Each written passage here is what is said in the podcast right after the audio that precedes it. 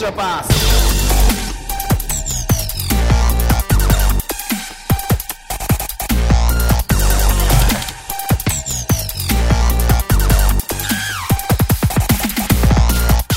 えー皆さんこんにちはエクストラパスポッドキャストですズボンです宮本です。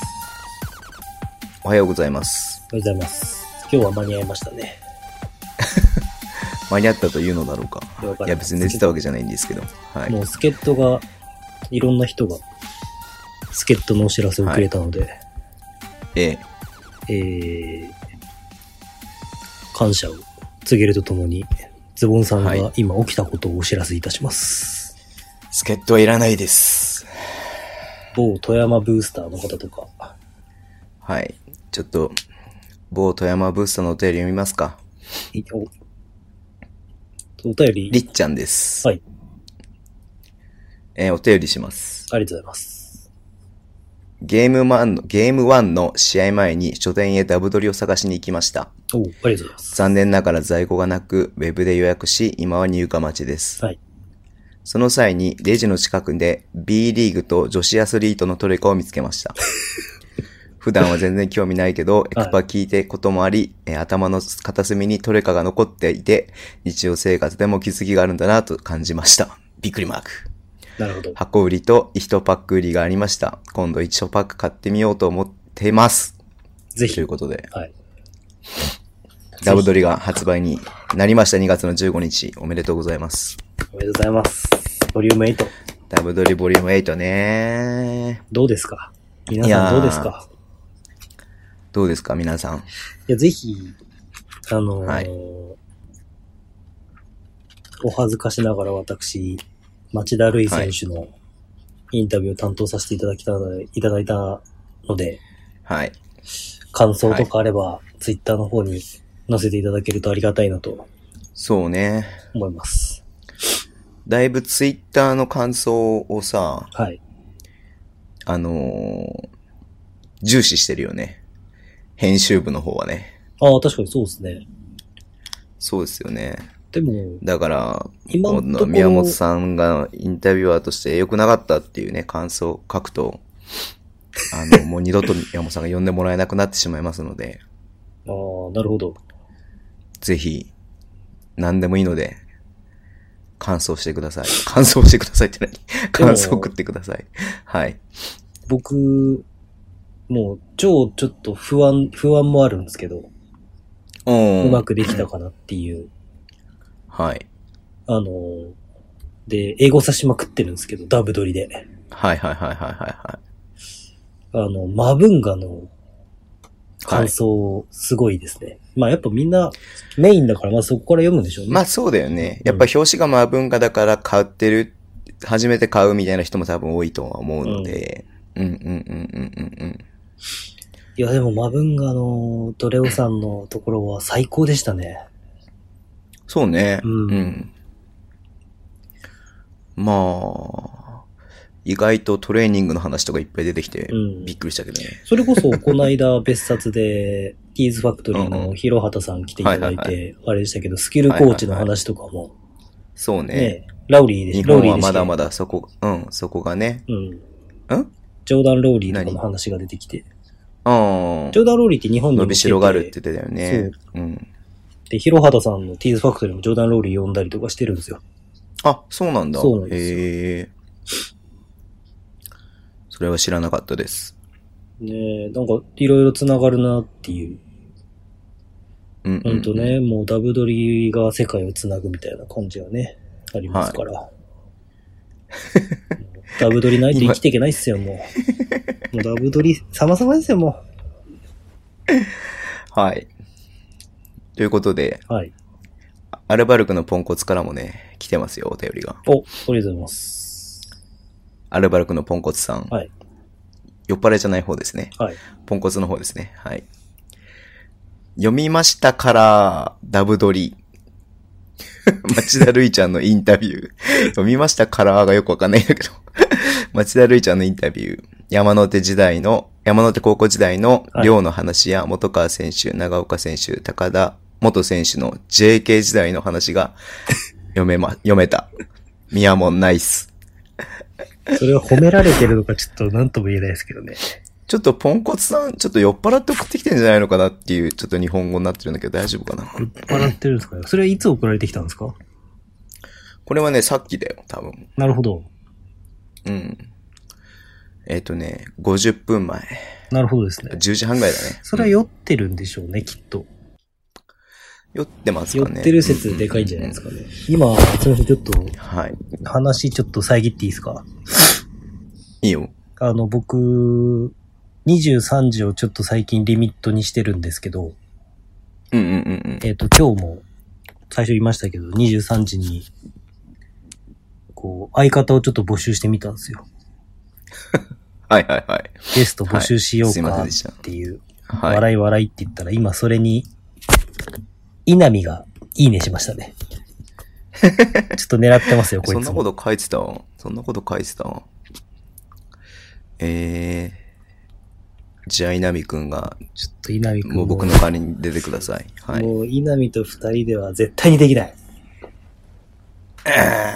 どうだろうね。できるかな。いやー、できないですね。ちょっと稲見だけは勘弁ですね。ね。いや、できるでしょ、稲見くん。意外とちゃんとしてるから。いやいやいやいや。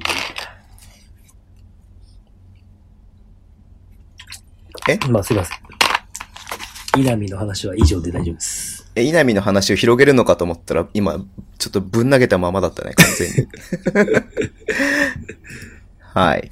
ということで、あれですか。町田ルイチャレンジャー先にやっておきますか。あ、じゃあここでやりますか。りっちゃんから。そうですりね。っじちゃゃんからせっかく来たから。あズボンさんはいつものところで、じゃあ僕も今日は一番上をはい。ピックアップさせていただいて、まあ、何のコーナーかと言いますと、はいあの、シャイニーヴィーナスっていうね、はい、あの、女子アスリートカードを宮本さんが箱買いしたので、はい、それを毎週僕と宮本さんが1パックずつ開けるというね、はい。あの、夢のような企画まですね。あ、はい。何一つ盛り上がらない企画なんですけど も。えー、ちなみに、町田るい非公認企画なんで、はい。一応、コールだけ言っといてもらっていいですか町田るいチャレンジでは早速行きましょう。お願いします。本日の町田るいです。はい。えー、先いや、と行、か、そうなのでね、ちょっと待って、今な、な、2回やって、はい、 3回やったんだよね、だからね3。回やりましたね。あの、実は2回な、ポッドキャスト上では2回なんですけど、はい。この間えっとこねの間、の町、町田さんちじゃないや、宮本さんちでね。町田さんちちょっとやめ てよ。なんかそういう、迷惑かけるのだけはやめてくんないか、本人に。いやー、なんか、なんかいろいろごっちゃ混ぜになるわ。はい、宮本さんちでね、はい。あの、ツイッターの生配信をしてたんですけど、はい。その時ね、うん。やりましたね。そして、未だに一度も町田瑠唯が出てないっていうね。そうですね。うん。うん。田中真美子も出てきてないですもんね。バスケがそもそも出出ててききててな。ない出てきてない。はい、唯一出てきたのが、宇野選手が引いたああ、確かにそうですね。やつね。うん。このまんま出てこないってのはきついな、ちょっと。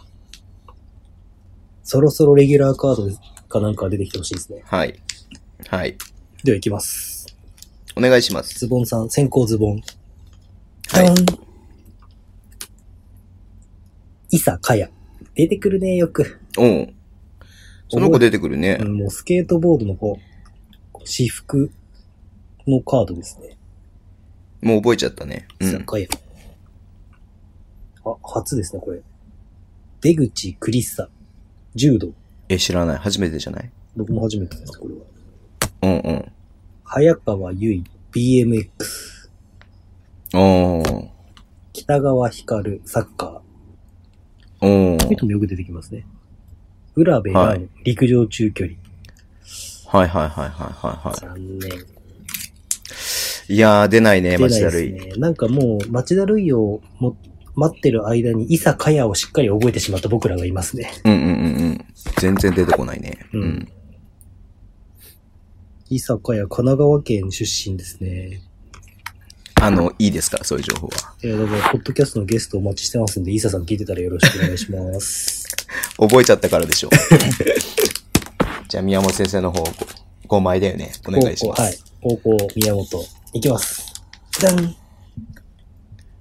泉光、パルクール。これパルクールよくあ聞くあな。、パルクールよく出てくるね。うん。村上舞、体操。村上も出てく体操。ますね。はい。うん。伊坂屋、スケートボード。 北川光、はいはいはいサッカー、あさっきも出ましたね。はいはいはいあ私服カードです。お、 これ私初服めカてードだね。ね。平野美宇、卓球。おお。以上です。マジか。全然出てこないやばいね。全然出てこないぞ、これ。伊坂屋ばっかり出てくる。これ残り残りのパック全部さ、富士通の二人って可能性もあるよね、でもね。開いてももあと、あと6パックずつあるのか。そうですね、6パックずつありますね。う。うわ、6パックしかないのもはう。今日い。ライブ配信含めて今日4回目なんで。なるほどね。あ、そっかそっか、そういうことか。いやー6パックずつね。はいってことは、全体の半分までいかないけれども、次半分近くって感じだね来。週やったら半分ですね。やばくないいや、伊坂屋が毎回出てくるんで。これは、じゃあもう、伊坂屋を呼べと言ってるようなもんじゃないですか。ああれじゃない。愛人百科やなくて愛人百 科。伊坂屋について。伊坂屋はですね、2001年5掘り月下げる23日生まれですね。あー。んじゃあ、伊佐さんを特集しよう後で。そうですね。じゃあちょっと、伊坂屋調べてみましょはい。う。はい。じゃあちょっと今日、じゃ今あ、回そんな感じで。いまいちな盛り上がりで終今了回もとなりま残し念たでしたね。はいはい。まあ、じゃあ、りっちゃんがね、多分これで町田類を引くっていうね、あの、パターンがなるかもしれないね。うん。じゃあ、こんな微妙な感じで。よろしいでしょうかはい。行きましょうか。今週のエクストラバス。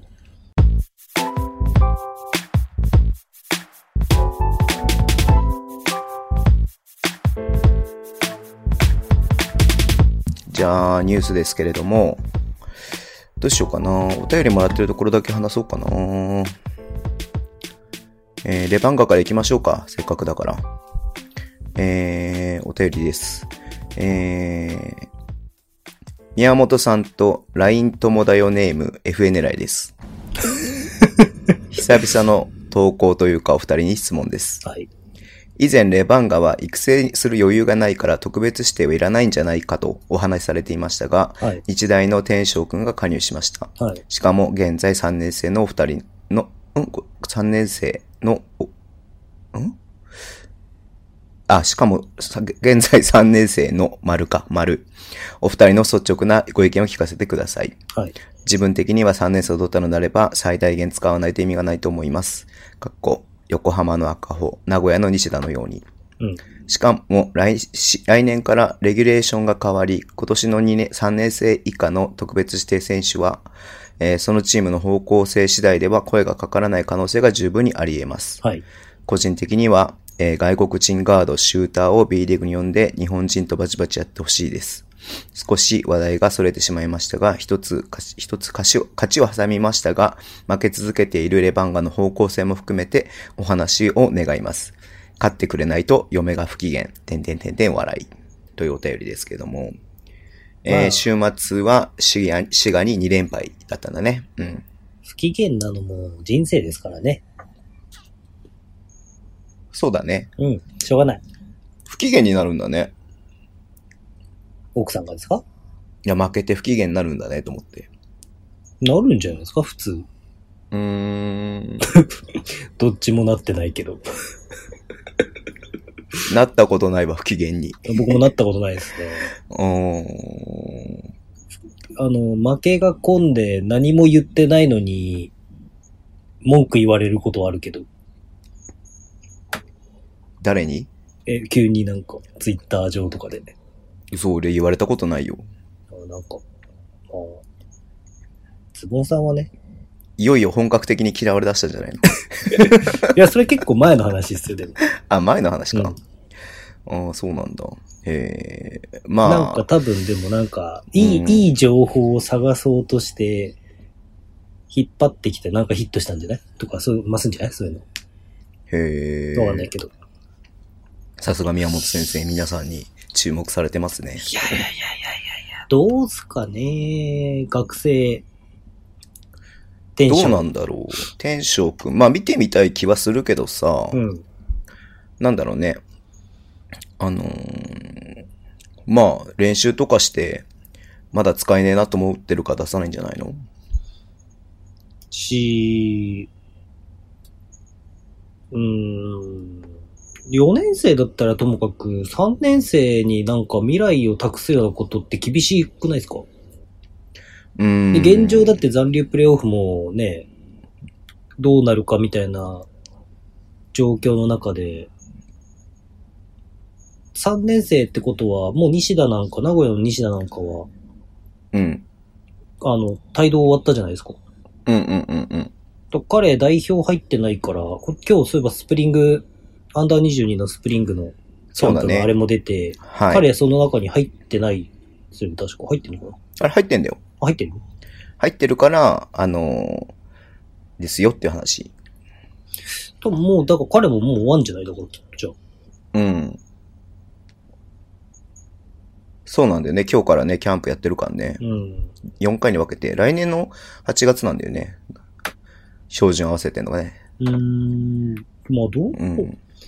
どうなんだろうね。まあ、レバンガとしては、今回出すっていうよりは、今回契約リリースを出したことによって、もう、まあ、言い方あれかもしれないけど、手をつけといて、来年もみたいな感じなんじそゃなういでなすか。のかな使うつもりでだ取ってるのうん。使うつもりで取ってるんだったらリリース遅すぎないかなと思うけど。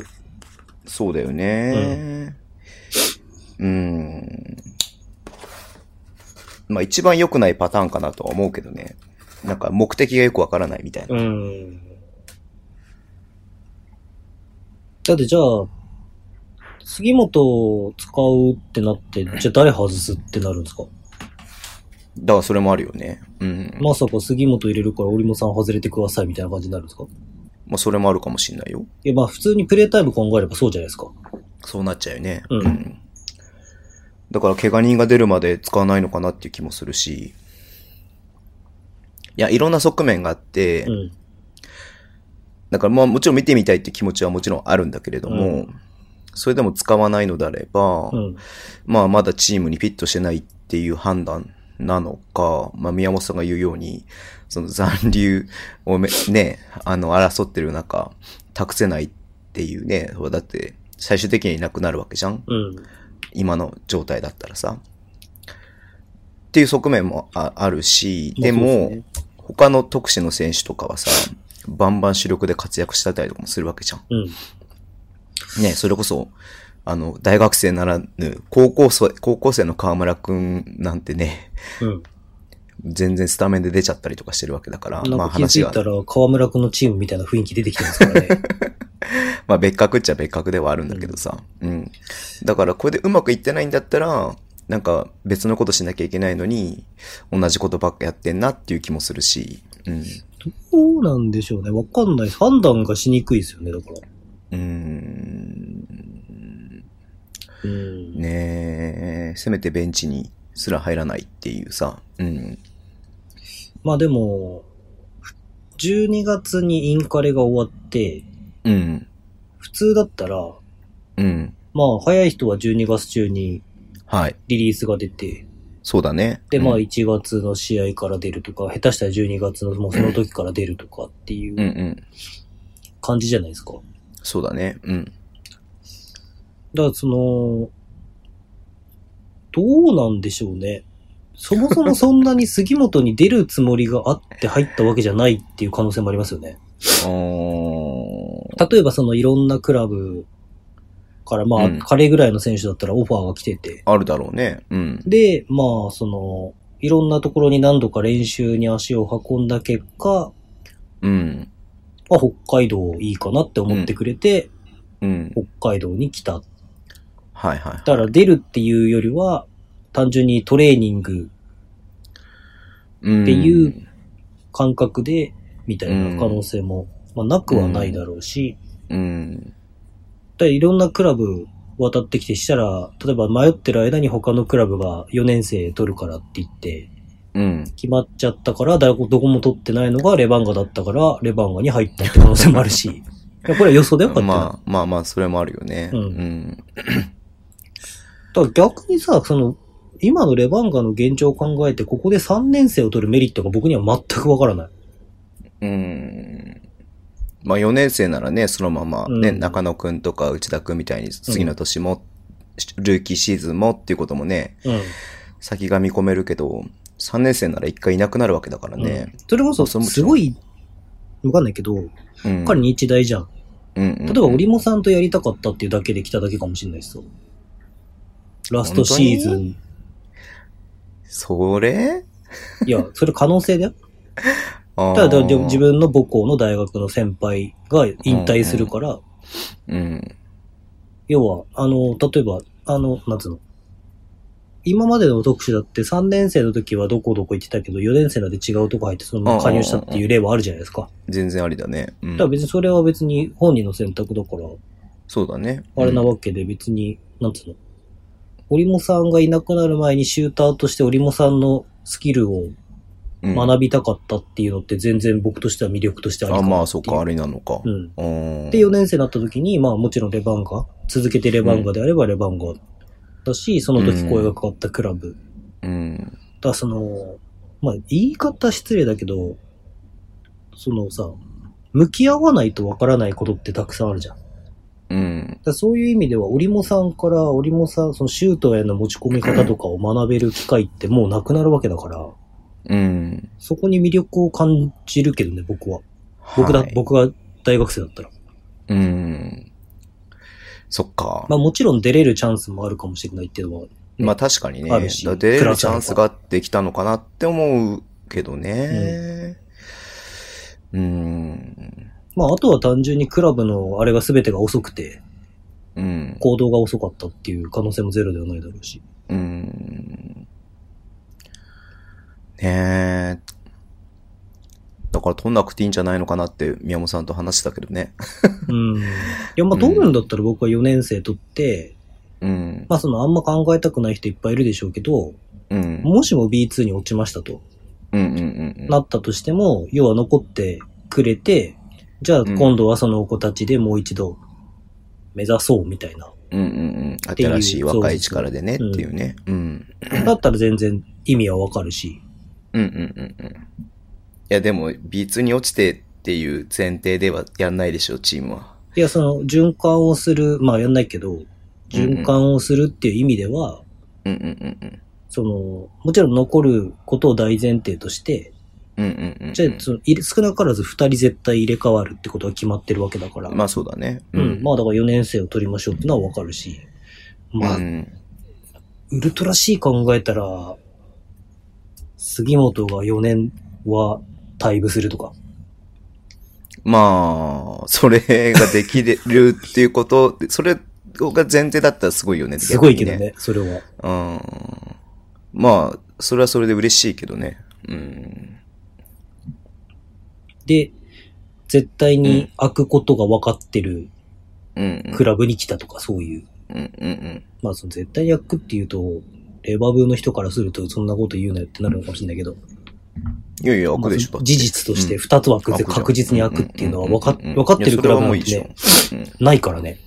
うん。うんそれ出れるだろうっていうのを考えると、来、今からいて、プロ契約すれば来シーズン絶対出れるだろうっていうのは魅力だよね。まあ確かにね。うん。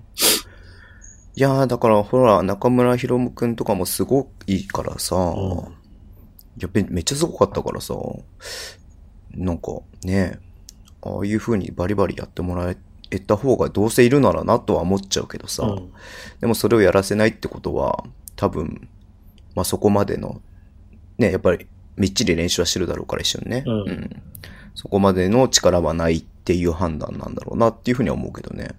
まあそうね、そもそもスリーポイントを打つセットそんなないしね。そば職人の話になるよ、また。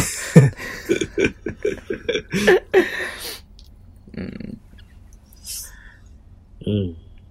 まあ、どうなんだ、新海さん、ダブドリの岡田くんと、ミッチーホースの岡田くんとうんうんうんうん、大倉颯太ねあのそう大倉颯太のインタビューされた、しあの、新海さんが言ってたけど、うんうんツイートかなしてたけど、うん。その今年の特使がやっぱりレベルが高いっていまあ、う豊作だよね。うんうん。のは、今の結果を見れば、わかりますよねみたいな、うん、伝わってますよね、みたいな。みたいうんなツイートしてましたけど、うんうん。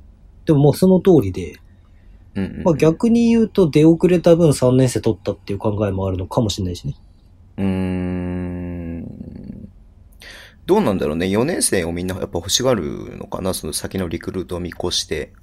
うん、じゃないですか。だって一応ね、今から入って0円で入れて、 うん。で、主力級で、なんか中村博夢なんてさ、だって0円だよ、あれ。いや、そんなこと言ったらみんな0円だよ。いや、森ザネセクシーだってい0円や、だそうしそ。う、だからさ、そういう、うんすごくないだって。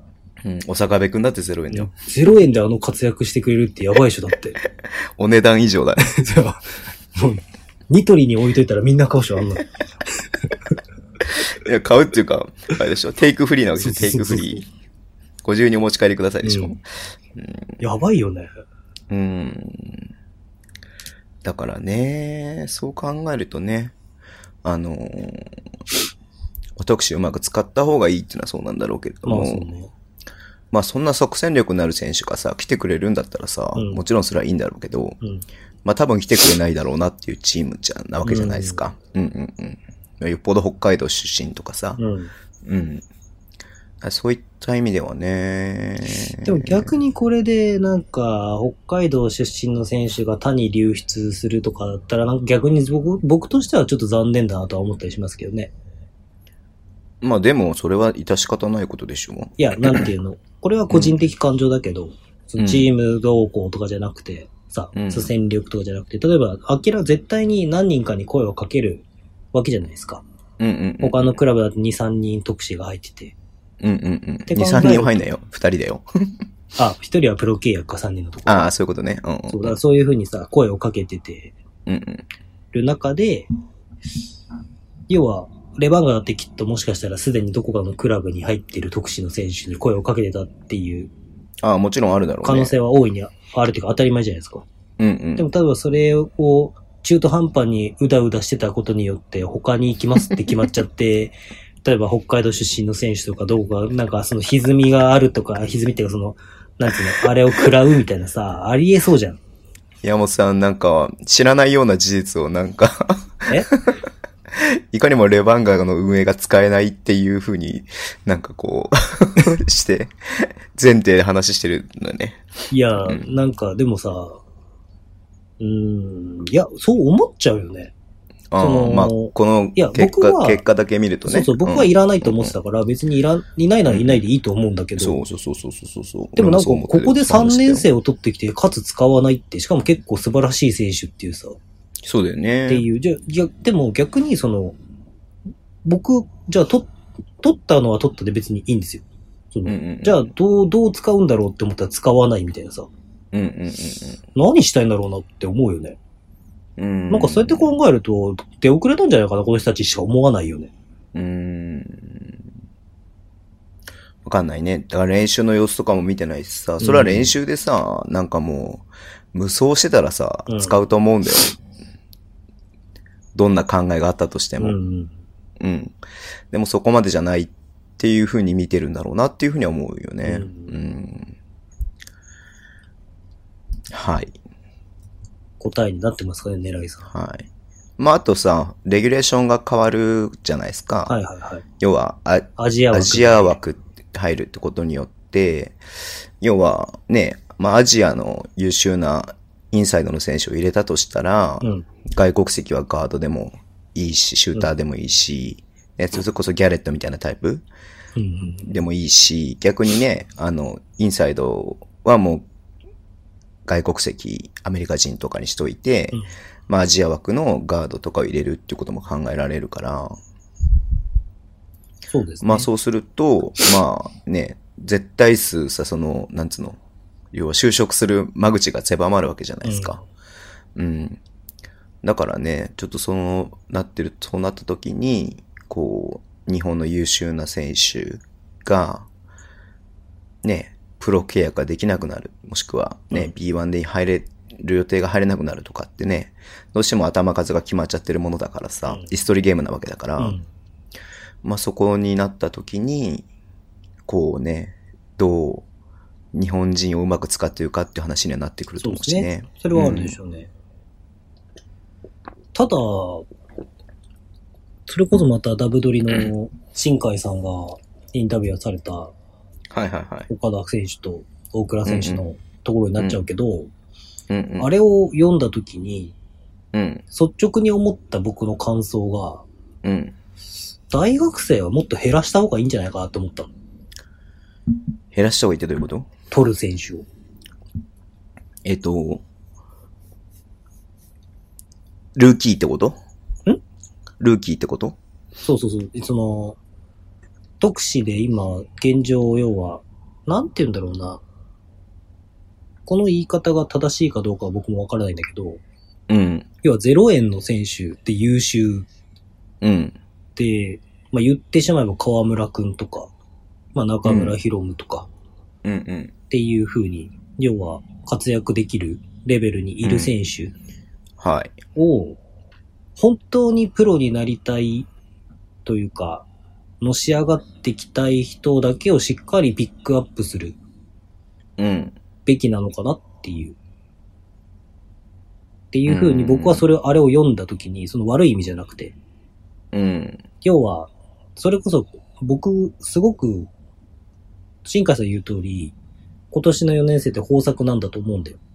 うんうん。それは間違ってないと思うんだけど、うん、ただ、河村勇輝よりプロフェッショナルがいるのかっていうと、ちょっと疑問符がつくっていうか、いや、それはさ、 もうさ、どうにもならなくないいや、だからその、いや、これは僕の一意見だよ。うんうん、ただその間口を狭めるっていうのは、うん。ある意味日本の、要は B1 リーグとか、まあ、B、B2 リーグがね、アジア枠まで取ってっていう余裕があるのかっていうのは疑問だから、うん疑問っていうか難しいかもしれないから、全クラブうは。んうんうん。もちろん B1 でも全クラブそれができるかって言ったら難しいと思うんだけど、うん。でもそうすることによって、その、プロになる価値っていうものが高まるから、よりこう厳選される中の激しい争いっていうのができるのかなっていうことを考えると、うん。なんかこう今ってさ、特使っていう0円っていうものにクラブもうまく乗っかっちゃってる部分が、もっとこう価値を見出すというか、なんていうのより、より、りプロ、よりプロフェッショナルじゃないとそこにはいけないっていう環そ境れはになる何で判断するのいや、わからない。それはまだ。やってみないと。何年か。うん。でも、それは例えば、その、ちょっと前だったら、代表クラスだってカップラーメンとか食ってたわけですよ。うん、でも、河村いくんなんて炭酸もカップラーメン食わないわ けですね。で、昔だったはいはいはいはらい、昔だったら、J リーガーとかって試合終わったらガバガバ飲んでたわけですよ。六本木とかで、東京やのクラブとか、神神奈川のクラブとかだったら。ブで、ちょっ、とね、もう20年前、それこそ20年前のバーブルちょっと終わる、うん終わらないぐらいの時なんかね、女の子を連れ回してうん朝まで飲み歩いてたとかっていうのって普通だったわけですよ。プロ野球選手だって。うんうんでもそれが、こう、えっと、誰だったっけな、広畑さんが言ってたのかな、それこそ。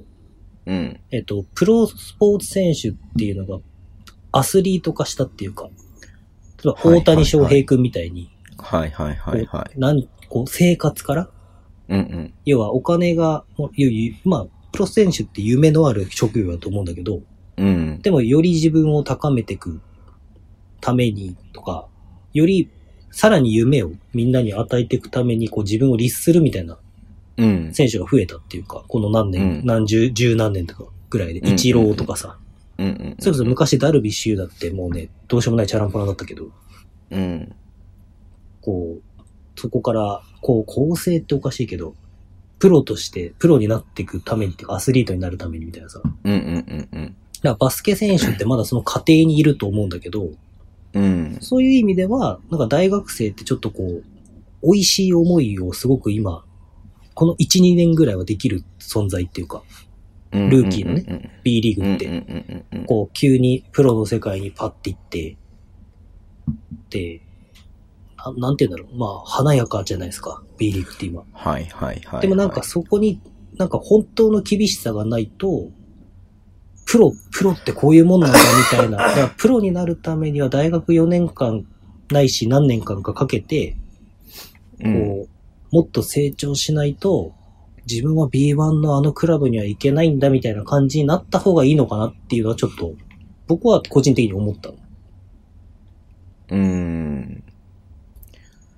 なるほどね。それは多分、ある人たちから見たら、うんい。や、何言ってんだよってことだと思うんだけど、別にそれは僕の個人的意見だから、うん。別に構わないんだけど、うん。こう、なんて言うんだろうな。表現が難しいんだけど、うん。なんか、大学推薦で入りました。バスケめちゃめちゃうまいです。そんなに勉強できません。うん。で、4年間、まあそれなりに普通に部活やって、まあもちろん努力はしてるけど、うん。うん。バスケにかけてきました。うん。 B1 です。みたいな。っていうのはあんまり良くないと思ってて。うん実、際そういう選手がプロまあ野球、まあわかる。うん。プロ野球なり。り、プロサッカーうでん。問題を起こしてしまったりとかう、ん。まあ、究極バスケが上手ければ何でもありっていそうそうそううそうそう風になって、なってはしまうもんね。うん究極ね。うん、究極。そう。で、それこそ、まあ大学スポーツ界でもスターとしてもてはやされて、うん。で、えっ、と、プロになったらプロになったで、またルーキーとしてまあもてはやされちやほやされるからてね、ちやほやされて、ってなると、うんそれでどんな、過去のスポーツでどんな選手が生まれたかって言ったら、例えば、女性問題を起こした選手とか、詐欺しちゃった選手とか、うんうんうん。まあね、警察沙汰的なことが起きたりとか、事件を起こした選手とかって5万 といるわけですよ。まあ実際にバスケ界もありましたからうんね。だかはいらそういうのを、もう、それ15年前、20年前とか10年前の話、プロサッカー、プロ野球の中で。まあ、ぼうん僕30歳、30年しか生きてないから、その前わかんないけど、うん。でもそういうのって昔はね、まだ、はいはい、まあもうね、プロ選手だからしょうがないよね、的な目で見られてたのが、うん。これからは絶対に変わってくると思うので、うん。ただそういう意味では、プロっていうものの、その、間口を、そうやって狭まることは、なんか、プラスなんじゃないかなって僕は今思うんだけど、うん。どうなんでしょう。うーんまあ、それはもうさ、もうクラブが判断するしかないよね。まあ、だだって逆に、その、すごくさ、良さそうにさう、ん、ね、よく犯罪とか起きてさ、周りの人がさ、そんな風には見えなかったですってみんな言うじゃん、やっぱうり。ん、言うね。わかんないじゃん、だってそういうのってさ。まあ、確かうん。だからそこが成熟してるか未熟なのかは、に。うん。やっぱり、それは、さ、もう、ファンがどうこう言えなくない まあ、どう、どうなんだろう。まあ、その、今言ったことめっちゃ矛盾するんだけど、うん。逆に言うとそういうのをやらかさなきゃわからないこととか、そこをやらかしたから学ぶこととかっていうのもあると思うから、うん。まあ全部が全部そうやってさ、こう、律しなきゃいけないわけでもないと思うんだけうど、ん、このアスリートって、アスリートっていうか、プロ選手っていうものって、うんどんどんこのアスリート化が激しくなってきてるっていうか、かつ、その、アスリートっていうものが、スポーツだけに特化するんじゃなくて、うん、要はその社会生活とか、うん、例えば、もうすでにヨーロッパとかだったらさ、20代の選手が起業して、なんか違うビビジネスを始めてるとかっていうのが当たり前になってる中で、うん、こう、日本のスポーツ選手とプロ選手の形とかアスリートの形っていうのも、うん、 B リーグってもっといろんな可能性を見出していかなきゃいけないんじゃないかな、みたいな、うん、うん、うん、って感じてて。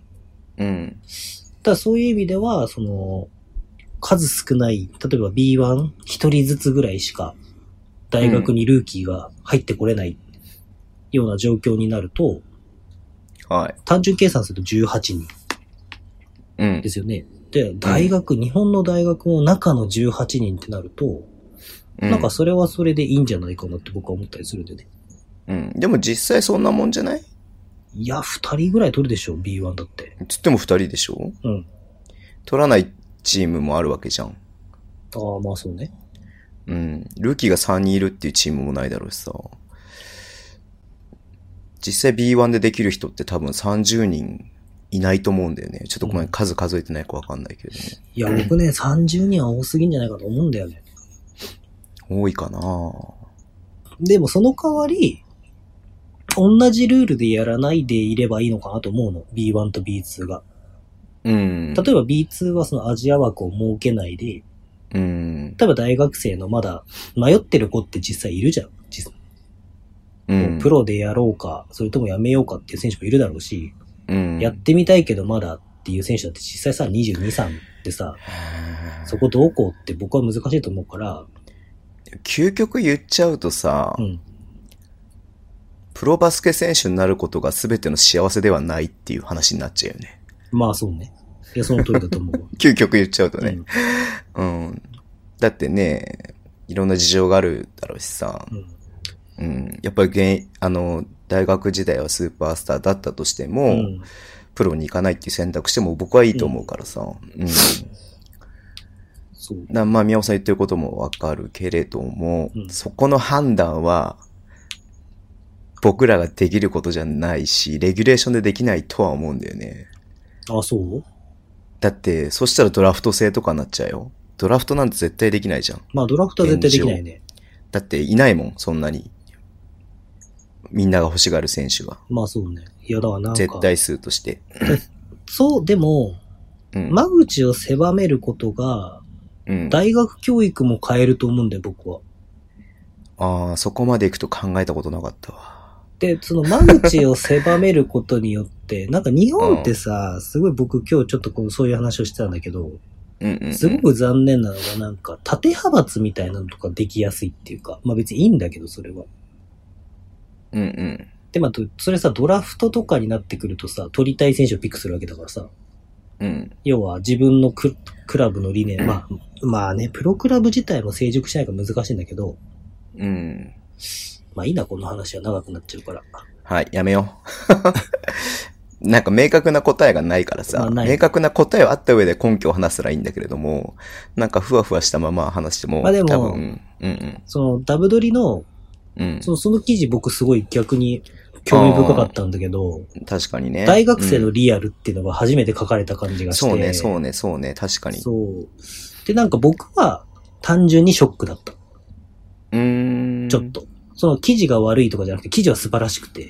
うで、ん新海さんが聞いてることも、むしろ新海さんが聞いてくれたことによって、うんうん。ああ、大学生そういうこと考えてんだ、みたいな。うんうんうん。で、も、当たり前だけど、プロができたから、大学生もそれをなんか、ね、目指すというか、うん。なんか、その、モチベーションの持ち方が、はいろいろあるんだなっていうのが見えてきて、うんうんうんうんうんなんて言うんだろうね、その、なんか、こう、まあ、それを単純に僕は、ある側面から見たら、ショックだったし、うん。それがプロリーグができたことによって、いろんな形で変わっていけば、まあ、面白くなるだろうなっていうのが、見見えた。ロングインタビューだったなっていうのを感じて、なるほど。うん、なんかそこはぜひ注目 して読んでみてもらいたいなっていう。何が言いたいのかというと、ダブドリボリューム8を買ってください。そうですね。今日は全てがそこにつながる。はい。えー、お便りです。はい。こんにちは、こんばんは、エリゴーです。長谷信の件でお便りさせていただきます。短歌でまとまってますかちゃんと。いや、長いです。いやー、使えない。ピックアンドロールができない。シュートが入らない。など、様々な苦言を長谷信に対してついてきましたが、今回は違います。2月の15、16に行われた琉球戦。えー15日9分、16日5分と決して出場時間は多くありませんでしたが、素晴らしい活躍をしました。特に16日は、えー伊藤隆史が欠場の中、琉球並里に対してのディフェンスにトラディション、トラディションからの、えースリーポイントと大いに活躍。この日の秋田は1球から琉球、1クォーターから、えー琉球にペースをつかまれ、る展開でしたが、初信の登場で流れを引き止め、その後逆転を呼び寄せました。こういった選手が、えー10人、11人目の選手としていてくれることは非常にありがたいと感じました。同じ身長ぐらいのポイントガードなら、ある程度ディフェンスできると感じていたので、今後の出場時間はどうなるのか注目していきたいと思います。追伸、えー先日の NTR を拝聴しました。大柴さんの、エリゴ全然喋ってねえじゃんというのは、宮本さんの熱いバスケトークに私が完全に負けてしまったことによるものです。シリーズ、シーズン中盤、えー終了後にまた呼んでください。呼びなさい。シーズン総括をやりましょう。次はストロングゼロ500缶、えー3本持参して参戦いたします。はい。えっ、と、じゃあ、ダブドリに、えー 前田健三さんのインタビューが載ってるので、皆さんダブドリを買ってください。はい。いいですかノーコメントで。うーん。まあ、秋田の男を名乗るんだったら、うん。意志は貫け。ものすごい手のひらを返したように ね、ハスノボを褒めてますけれども。ハスノボさ、なんかさ、すごい、なんだろう。めっちゃ、ほら、いつもさ、うんあの、俺、ハスノボがさ、北海道には負ける気しなかったですよっていうさ、 あの嫌なやつキャラをさ、はいはい僕がさ、いつも言っちゃってますけど、はこの間会った時さ、つぼさんお久しぶりです、みたいな感じでさ、 めっちゃいい子。い。いや、長谷川めっちゃいい子。めっちゃいい子。そうはい。あの子はめっちゃいい子。うん。うん。だから、応援したくなるような、まずそもそも人間なんだよ。やっぱ、長谷信って。そうだよね。うんうん。うん。で、そのさ、なんて言うんだろうな。 彼が一番僕がすごいなと思うのは、うん。その分かってるよね。その自分の立ち位置をちゃんと理解してるっていうか。ああ。だからこれができないと、そのエリゴくんの言ってることって僕間違ってないと思うんですよ。はいはいはだい、からできないことは確かに多いと思うし、うんうん。ただ、エリゴくんが僕の中で浅いって思う のは、パ長クリだね、相谷変わらず。信にはい。長谷信ができてないことは、これだ、これだ、これだって言ってることは、うん。基本的に日本のガードは大体できてない。ああ。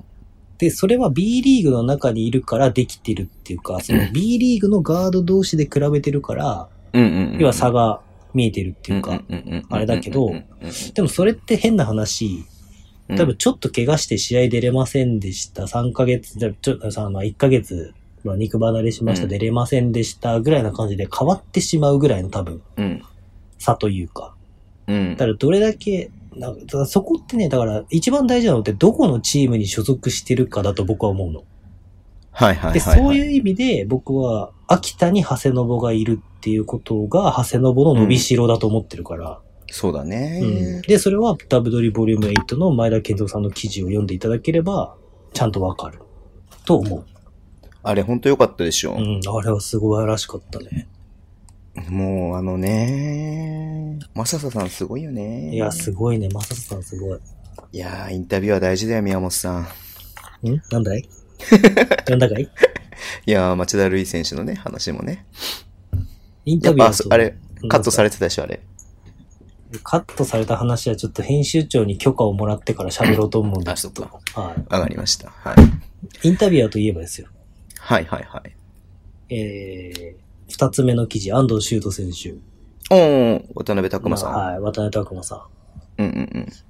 インタビュー難しかった、みたいなうんうんうんうん。ことを。インタビューとかって初めてなんですかね、拓馬さん。いや、でもさ、水曜バスケとかでやっね、たりとかしてんじゃん番。組とかね、やってるかうんうんらあれなのかなと思ったんだけど、なんかそんなうんツイートをされてて、まあ、別に面識ないんですけど、リツイートしたんですよ。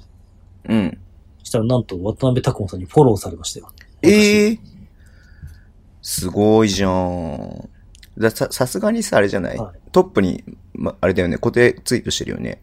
町田瑠唯ですかうんうんうん。あ、ダブドリの件ですかうんうん。あ、してます、してます。ああ、じゃあやっぱ業界の書からも業界の書として認知されてるんですね。業界人宮本さん。やべえやつに言っちゃっ たよ。さすが、さすが上級バスケ民ですね。一番いじりたいところの人言っちゃ った。しくじった。いじってませんよー。しくじった、もう。はい。手のひら返したように上級バスケ民で叩かれるからな、次。次行こう。はい次行こう。はい。えー、稲子くんから来てます。 あさ、FA 狙い、エリゴ、稲子っていうさ、何なんだろう、この並びはね。うん。はい。えー今週の富山グラウジーズは京都と一勝一敗でした。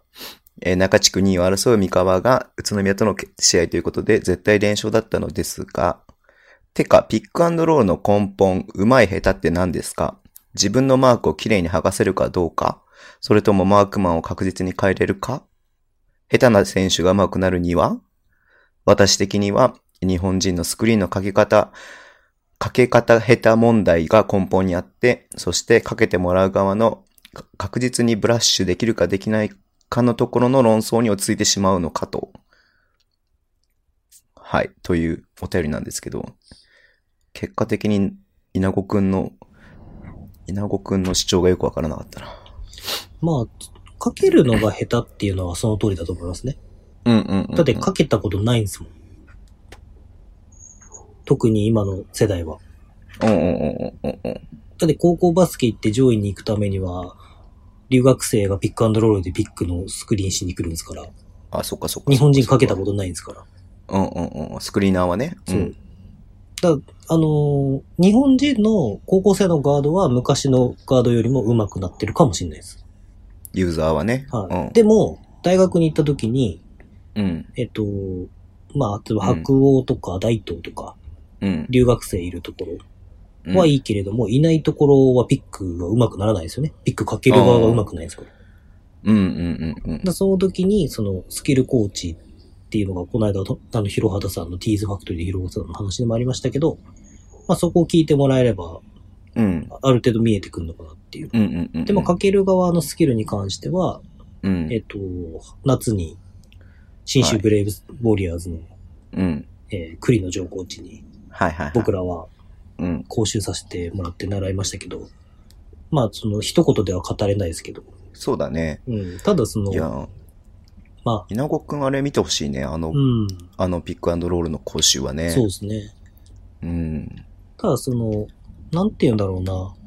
まあ、簡単に言えば、その相手のディフェンスに対して、どんなアクションを、リアクションをできるかっていうのが、まあ一つあるのかなと思うんで、うん。まあスカウティングするわけじゃないですか。あ。はいはいはで、い。それに対して、相手が例えばハードショーしてくるんだったら、うん。こういうリアクションをすれば、はい。あの、こう、もうこう出し抜ける。うん。で、えっ、と、スイッチをするんであれば、そのスイッチの、要はミスマッチになるところがどこかとかうん。っていうのをつけばっていうところの、要は部分、リアクションの部分がやっぱ遅いし、悪いですよ、日本人って判断が。だかうん。らそういうのが、まあ、簡単に言うとそういうのが、まあ、それこそうん富山で言うとものすごい失礼ですけど、はい。宇藤よりも安倍ちゃんの方が上手いですよね。うん。で、宇都がそれを学ぶと逆に、宇都の良さが減る気がするんで、なんか難い。しいなっていう。まあ確かにねう。ん。だうんか。ら僕は、宇都にピックをさせるんであれば、こう、アイスするチームとか、はい。あと、宇都が逆に、えっ、と、ピックを使わないでリジェクトって言って拒否するって意味なんですけど、ピック北側の反対側にドライブするとかっていうの、ピックをフェイントに使ってドライブするみたいな構築をしたらはい面白いのかなと思いますけど、そうね。うんここはね、難しいと思うな。それこそ、あの、ヒロハタさんの回で話に上がってて言ってたけど、うん。ピックをするしないっていうか、その組み込むっていうのは、あの、チームコーチの仕事であって、ではいはいも、はいそのピックをどう使うかとか、どういう風に、こう、あれするかっていうのはスキルコーチの役割だから、うんうんうん。結局、例えば、えっ、と、広橋さんの回でもあったけど、東京、千葉、えー渋谷とかっていうのはスキルコーチがいるんだけど、はい。そういうチームは、のガードはやっぱピックアンドロールがうまい。うん。でも、他のチームはなんでピックアンドロール下手かって言ったら、そのピックアンドロールをどうやって使うかっていうスキルワークがないけど、うん。ただそのピックアンドロールをするっていう事実だけはあるから、うん。その、うまくないっていうのは僕はあると思う。うん。だから、ね。ピックアンドロールしない方が僕はいいと思うんだ。いや、そもそものさ、あのー全然ピックアンドロールどうこうじゃない話になっちゃうかもしれないんだけど、はいあのー外のシュートが打てるか打てないかによってもだいぶ違くないああ、違いますね。うん。それこそ、ウトなんか打てないしね。そうそうそうそうそうそう。だからピックアンドロールはあくまで点を入れるための手段だから、うん。それさ、点を入れるための手段にならない人もいて当然だと思うんだよね。うんだから、そうで上手い下手はもちろんそうだとは思うんだけれども、ね、よく宮本さんが言うけどさ、いかに綺麗なピックアンドロールをするかっていうのは別にさ、目的ではないわけじゃん。うんそうですね。うん、うん、うん。だからそので、なん、か、あ、どうぞどうぞ。あの、ほら、NBA とか見ててさ、うんやっぱ、あの、僕の大好きなグラハムはさ、うんめちゃくちゃうまいの、ピックアンドロールうが。ん。で、彼がなんでうまいかって言ったらさ、やっぱ外のシュートのっていう選択肢が、そうですね。結構ウェイトが強い、大きいんだよ。うん あの、プルアップ、ね、ドリブルオフうんでうんピックアンドロールから、結構離れた位置からでもスリー打てるから、うんで、かと思えば、ポケットパスがめちゃくちゃうまいの。うん。うん。で、アシスト、ね、ダブルダブルとか普通にするからさ。ううん。ん。だそういうところで言うと、やっぱその、自分で打てるっていう武器があるからこそ活かせる選手っそうですね。ていうのがあるから、うんん。で、そういった意味でね、富樫がうまいとかさ、そ田うですね中がうまいっていうのはそういう部分に多分通ずるのかなっていうふうには思ういやその通りし、うん。だからピックアンドロールだけを切り取って、議論するのは、またちょっと話が違ってくるのかなっていう気もするよね。いや、そうだと思うんですよ。うんその通りだと思ういます。ん。ピックアンドロールの議論って、うん。その、論点が何かによって、生産性があるかないかってめっちゃあると思うんですよ。うんうん。例えば、その、その、サイドトゥサイドって最近日本で流行ってますけど、うんうん。要は、右のウィングでやったら左のウィングでやって、みたいなのを繰り返してうん、やるオートマチック系ですよね。うん。とかって、ピックアンドロール下手なチームがそれ構築しようとしてやったところで無意味なんで。うん、そうだよね。うんん。だからそれこそ本当に蕎麦屋がパスタ出したみたいな感じですよ、本当に。いいや、うまいかもしれないよ。や、まあね。いや、だからさ、そ、それこそさ、今うまいかもしんないよって言ったじゃん。うん。うん。 だから、そ、そ、たまたまみたいな感じなのさ。ああ、なるほどね。蕎麦屋だけど、まあ同じ麺だからちょっと和風だし使って、和風パスタ作ってみました。あ、美味しいね、みたいな。じゃあ次これ作ってみようか。あ、これは美味しくなかったね、みたいな。うん。うん。っていうさ、だから、見栄えはよく、料理人だから見栄えよくは作れるかもしんないけど、うん中身が全然そんな深みがないみたいなさ、ことになり得るから、いやだから僕は本当にスキルコーチってそういう意味でちゃんと日本は考えていかなきゃいけない部分に、うん。そのフェーズに入ってきてると思うんだけど、そうね。まあでもそのコーチの数がいないから、まあしばらくは外国に頼る必要があるんじゃないかなっうんうんうてん思うのは、広畑さんの T 使いうん、別冊、土曜日に配信したやつをやっても感じるし、 あーぜひ聞いてください。ははい。い。いや、これは稲穂さん聞いてなかったら聞いてほしいですし、うんうん。し、ダブドリボリューム8のマブンガの方をそうだ読よんねでも、そこマブンガ言及してるんで、言ってたよね。うでん結局さ、マブンガがさ、ユーザーでさ、うん。サイモンがスクリーナーでさ、うん。結局そっから展開するのが多いのが分かってても、うん。守れないもんは守れないって言ってたじゃん。そうそうそうそううん。だからそれはそれでさ、守れないんだったらそれをやるべきだと思うし。いや、でもピックアンドロールって、まあピックアンドロールって使い方僕嫌いだから、ピックプレイにするけど、うんピックプレイね。うんうんうん、ピックプレイってそもそもそういうものだと僕は思うんですよ。うんうん。そうだね、間違いないね。うんうん。その、守れないのよ。うん。でも、何をするかっていう、要はピックに行くこと自体で駆け引きにもなるから、うん。そのピックに来た時に何をするかっていう駆け引きの中でディフェンスが先に仕掛けて、オフェンスがそれはちょっとごめん準備してなかったみたいなことが起こったらディフェンスが勝てるし、うん。で、もディフェンスはピックに対して全部ちゃんと、そのやられたことに対して守ろうとしたら絶対剥がされる。そうね。うん。普通、そのスキルが高ければね。そうだね。でも、うん、現状日本ってやられることと想定外のことが来ても止められてるケースがたくさんあるんで、うん。だからそれってもちろん伸ばさなきゃいけない部分なんだけど、うん。で、稲子さん言う通り、かける側の問題もあるし、使う側の問題もあるし、うん。うん。うだかん。うん。らそういう意味では、まあ、僕は富山がや考えてる、あんまりピックしないでワンオンワン仕掛けるとか、ウトに持たせてワンオンワンするっていうのは、僕は成功法だと思う。そうね、うん。そうだよ。だからシェアカムは愛想しますよ。うん。はい。だってね、190のポイントガードがいて、ね、170のガードついてたらそいつに攻めさせるのが一番いいからね。そうだよね。ううんん。富山、結構ね、二二戦ともね、いあの、接戦でさ、そうですね。見ててさ、あの、ゲーム1のさ、のまあこれ、これ京都の話になっちゃうんだけど、うん。残り1分ぐらいってさ、KJ にさ、3を打たせるってセット組んだんだよね。うん。それがね、綺麗にね、KJ がオープンになるんだよ。へえ。あのセットね、まあ、富山のディフェンスがどうだこうだっていう話は別としといて、うん。あのセットは綺麗だったね。へーうん。やっぱ京都は、ね。外したけどね、外したけどね、KJ はあねー。京都はね、経験があるから、うん。だ日本人って、まあ、うん織本さん含め、オフボールスクリーンは上手い人いっぱいいると思うんですよ。だうんからそれってなんでなんだろうなっていうのも疑問だけどね、僕は。うん、そればっかやってきたっていうのもあるんじゃないのまあそうだろうね。うんだか。らダウンスクリーンから、ピンダウンスクリーンからうんなんかセットするとかっていうのがまあ流行ってたとか、まあ90年代って確かにそういうのよく見たから、うん。90年代ね。うん。まあそういう流れがあるのか。逆に言うとさ、その2メートル級のポイントがパワーフォワード、スモールフォワードの選手が入ってきたとしても、うん。ユーザーとしては彼らの方が能力値が高いっていう現状があるから、うん。だからそういう意味ではそういうレオ、富山だったらレオライオンズとかさ、うん。えマブンがそれこそ、うえーカミングスみたいな選手っていうのはもっと増えてくると、逆に日本人としては学びが多いのかなっていうのは。なるほど。だってマブンが俺に習えば中村太一はもっと上手くなるああ、みたいそなこうとだよ言ってたじゃないでね。 いや、うまくなるっつってたよ。 連絡お待ちしてますって書いてあったけど ね。あ、あんま言っちゃダメか。はい。言っちゃダメだ。はい。じゃあ、今のところは P 入れときますん で。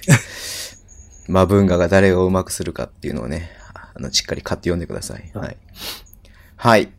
結構、もう1時間喋ってんだね。はい。キラキラ星さん。えー、ぜひ、さっささん、宇都宮行きを激論してくだ さい。賛否両論なので、私もなんかもやもやってきてますね。すか。なるほど。はい。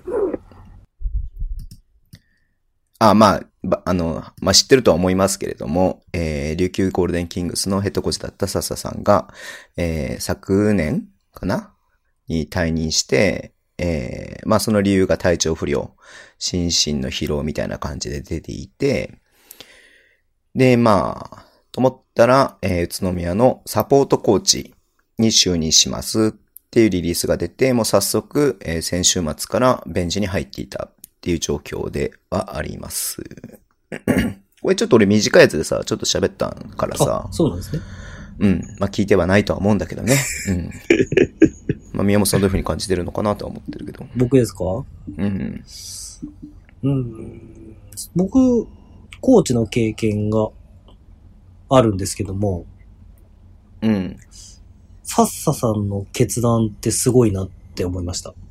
うんうんうんで、それは何かっていうと、あの、辞める決断ができない、まず。うん。うんうんうん辞めたいって言えることがすごいなっていう。うん。うん。その体調不良っていう、その中身は何かはわからないけども、うん。僕、その、当時コーチを何年か前にやってた時に、うん。自分が辞めてしまったら全て終わってしまうと思ってた。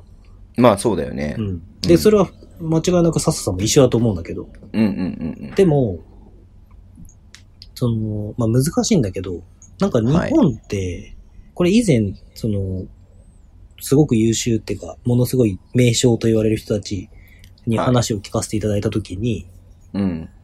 なんか、その時僕それに感銘を受けてしまったんだけど、うん。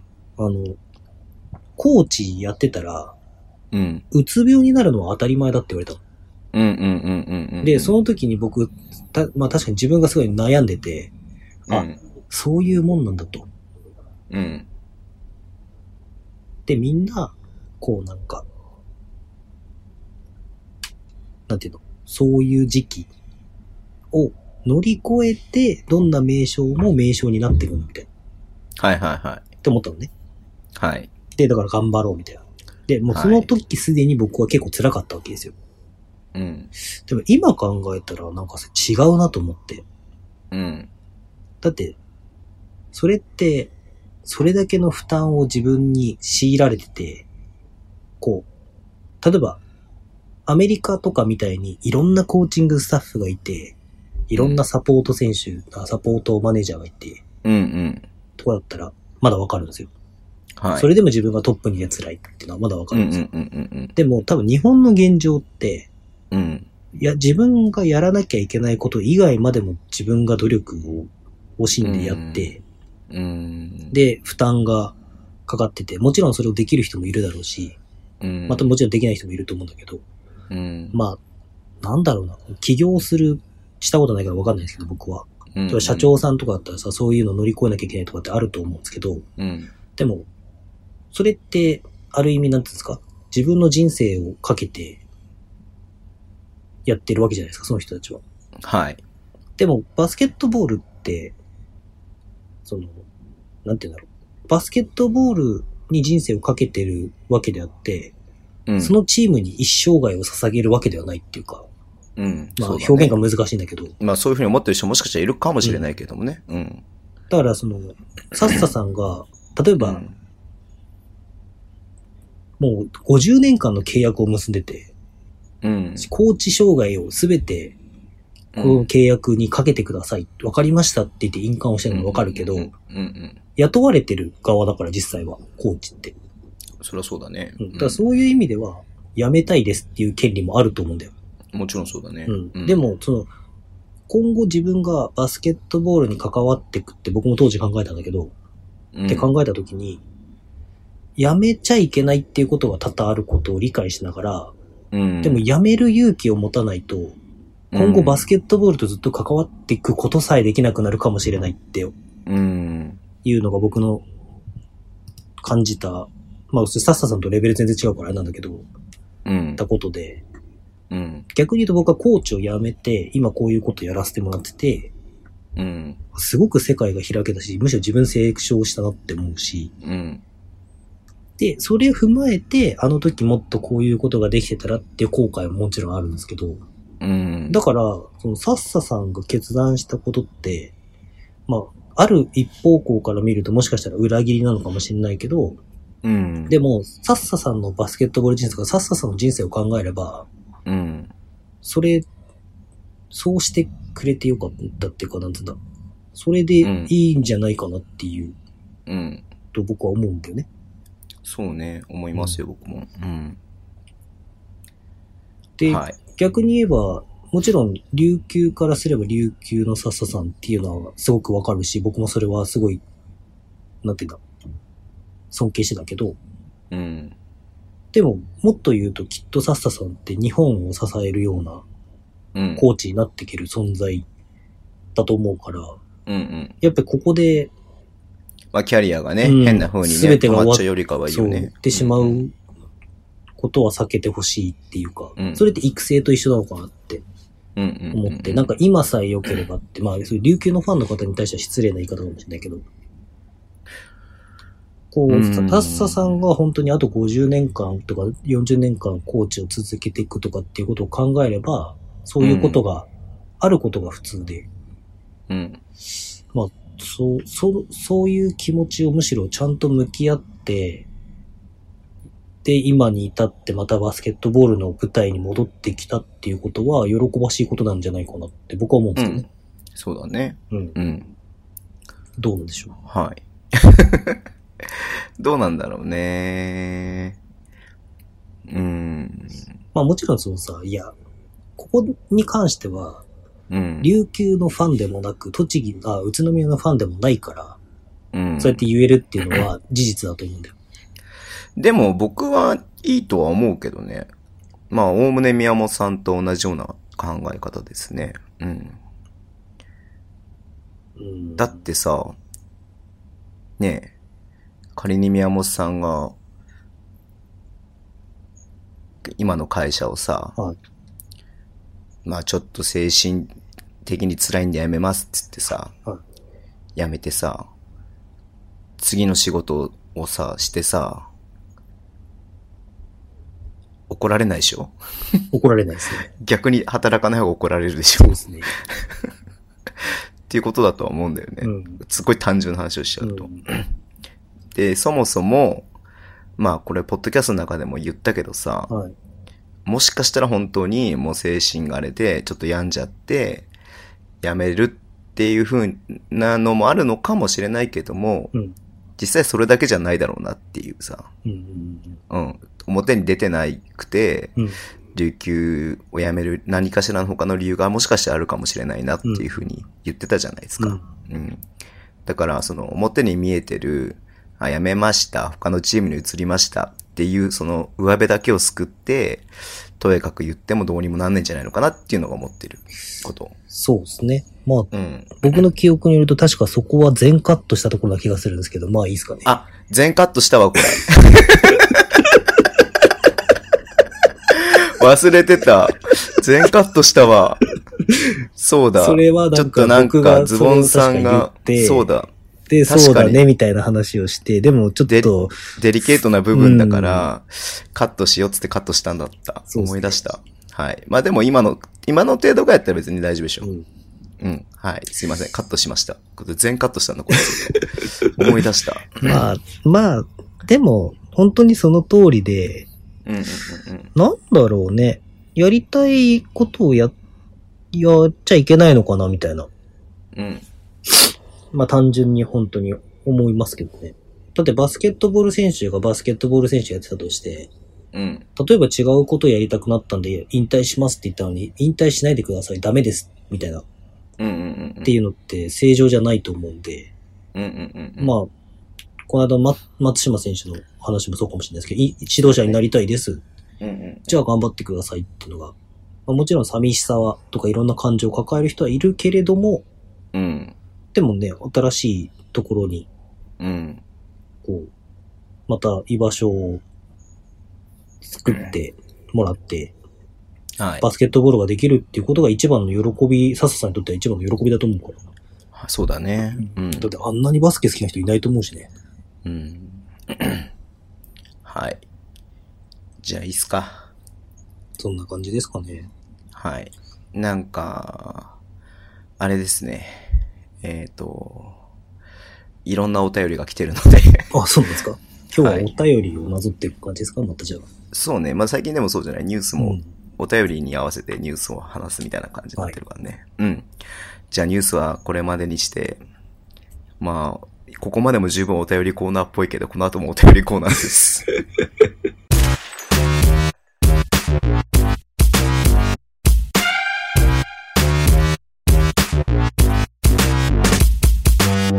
はい、お便りコーナーですね。はい。お願いします。えー、いつものいきます。みやもんさん、ズボンさん、エクパリストの皆さん、こんにちは。はい好きあらばすぐ推し語りを始めてしまうモンスター、サッチョンです。はい。お待たせしました。それではここで間もなくエンディングを迎えようとしているエクストラパスキットの大人気コーナー、住野良子選手の最新情報のお時間です。おーどんとこい。はい。2月の16日日曜日朝5時半、過去日本時間から行われた対ベントレー大学戦。はい。ベントレーは12月に対戦した際に19点差で負けており、カンファレンス内の順位も一つ上の相手ということで、一ファンの目線で見ていてもかなり重要な試合でした。その試合で隅野選手はスターターとして30分出場。スリーポイント1本を含む7得点にリバウンドにアシストにスティール、ディフェンスの面でも貢献し、チームも87対81と無事勝利することができました。おーおめでやとうっごたざいます。ーレギュレーシレギュラーシーズンは、あとホームアウェイ1戦ずつの2試合。えー日本時間29日土曜日からはカンファレンストーナメント、カッコチャンピオンシップが行われ、3月の8日にはチャンピオンが決定。そこから NCWA トーナメントへと続いていきます。このままいけばカンファレンストーナメントに進めるはずなので、1試合でも多く、少しでも長くシーズンが続くことを願って引き続き見守っていこうと思います。僕らもサッチョンからのお便りが来ることを、えー願って引き続き見守っていこうと思います。はい。はい。とありがとうございいうおます。便りですけども。はいうん。うん。スタメンで30分出たそうですよ。すごいですね。知り上がりに今シーズンは良くなったんですね。じゃあ、うそれの両ん方、は。あれじゃないんだっけマイキーくんがいないからじゃないマイキーくんが。あー、怪我しちゃったからね。うん。まあでも、それでチャンスをしっかりつかめるのもね、実力まあですそうだから、ね。やうんっぱうんり。うんうんまあ。マイキーくん日本来ないかなでも D2 の選手とかにしたら日本って魅力的なんじゃないですかね、きっと。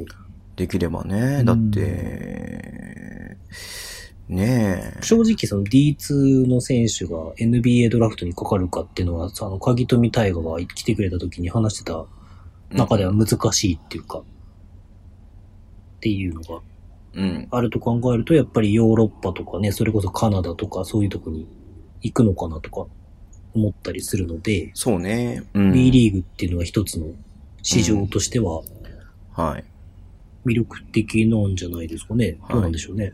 まああんまりね、こう内容を話せないから、伏せて言いますけど、あの、D、D っていうね、本の中で、えっと、K っていうチームの、えっと、M っていう選手がね、日本は給料もたくさんもらえるよって話してましたもん ね。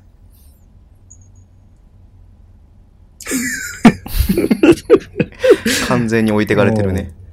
あ意味分かった、今。やっとわかった。意味分かった。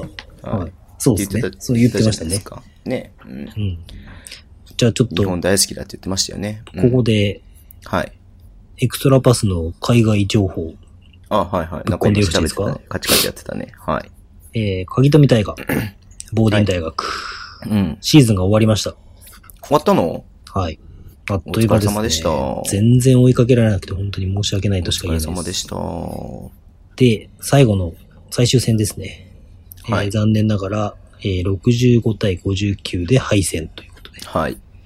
で、鍵富大河選手はですね、スタメンで出場して32分。はい。えー、2点が8分の4で10、えー、8得点。うん。ただ、ここのところずっと数試合、ディフェンスリバウンドで貢献してまして、リバウンド、ディフェンスが7、うん。で、まあ、トータルも7、うん、で、アシストが4っうん。ていうことで、オールラウンドだね。そうですうね。ん。ただ、その、シーズン入る前は、こう、スリーポイントを練習したいって言って、結構ワークアウトでもスリーポイントを練習してたんですけど、うん、まあ、ちょっといまいちスリーポイントの、あの、成功率が伸びなくて、まあ、それ踏まえた上で、そういうディフェンスとかアシストで貢献したシーズンになったのかなっていう印象なので、はい。まあ、ちょっとまた聞いてみたいなっていうふうにうんうんうん、うん。思ったりもしますし、ちょっとボーディンがね、あの、試合の映像を残さない大学なので、ああ。後追いがちょっとできないのでオンデマンドねできないんだよね。なんで、ちょっと残念なんですけど、で、えっ、と、セントジョセフの酒井達明。うんはい。で、キャセールが戻ってきました。キャセール出た、キャセール。はい。で、 1試合40点取る男、キャセそうーでル。 40分フル出場。酒井くんはうい。んで、2ポイントが8分の4、3ポイントが4分の2、フリースローが2分の2で12得点。おおすごいじゃん。 5アシストですね。1スティースル。リーポイントも2点も50%の確率で決めてるんだそうねで。すね。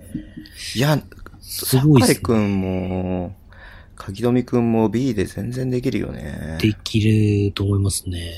全然できると思ううよ。ん。うん。だって、鍵富大河に関して言えば、あの身長で外で完全にやってる、うん大学から完全にやってる選手なかなかいないでしょうし、まあそもそもそうだよねやっぱ IQ が高いっうんうんうんうん。ていうのがね、で、ディフェンスで貢献できるっていうのも魅力だうんし、酒井達明に関しては完全にちょっと、B で言うとどうですかね。伊藤達也とかそういう感じのガードっていうか、切り崩してってさばけるし、自分で得点パターン持ってるっていう。んんまあ、かつ外角持ってますからね。いやー、レバンガに来てほしいわ、マジで。リクルートかければいいんじゃないですかいやー、レバンガに来てほしいわ。っていうことで、気まずいけど応援するってなったら。キャセールがですね、はい。今回いまいち伸びずに22得点なんですよ。あちなみに酒井達明のセントジョセフは勝ったんですけど、80対3、83でうんうん。勝利したんですけど、うんキャセールがですね、22得点と、キャセール的には振るわなかった感じなんで すけど、 22得点で心配されるって結構な選手だね。なんとですね、キャセールは、うんうんうんうん。えっ、と、チームのトータルディフェンスリバウンドが24なんですよ。うんうんうん。キャセールが13リバウンドしてますから。うんうんうんうん。ディフェンスリバウンドだけでダブルダブルっていうね。すごっ。なるほどね。ただね、酒井くんの学校はこの試合オフェンスリバウンドが5なんだよね。うーん。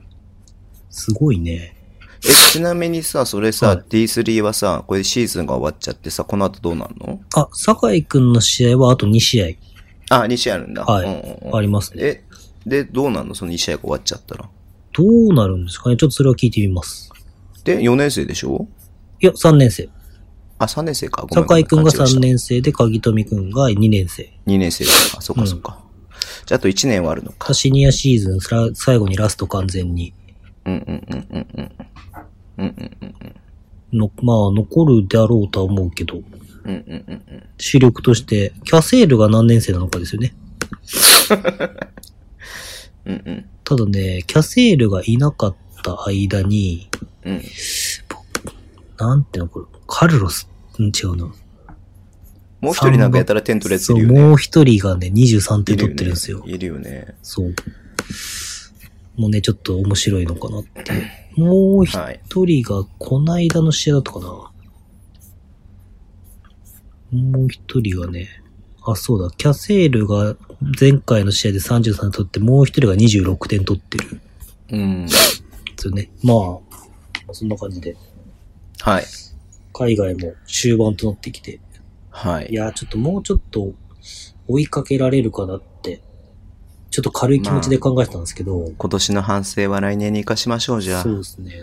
もう1年あるんじゃ。はい。なあのー、なんかサッチョンの人気企画だから送ってよ的な感じで、うんうん。ちょっとおねだりしてる時期ありましたけど、うん。僕も一シーズンのアメリカをちょっと追いかけさせてもらった結果感じたのが、うん。サッチョンはすごい。まあ、1試合見てるわけね。うリアルタイムで見てるわけですからね。ん。うん。はい。マジですごいっす。もサッうチョンはさ、呼ぼうぜ。サッチョンです隅か野良吾。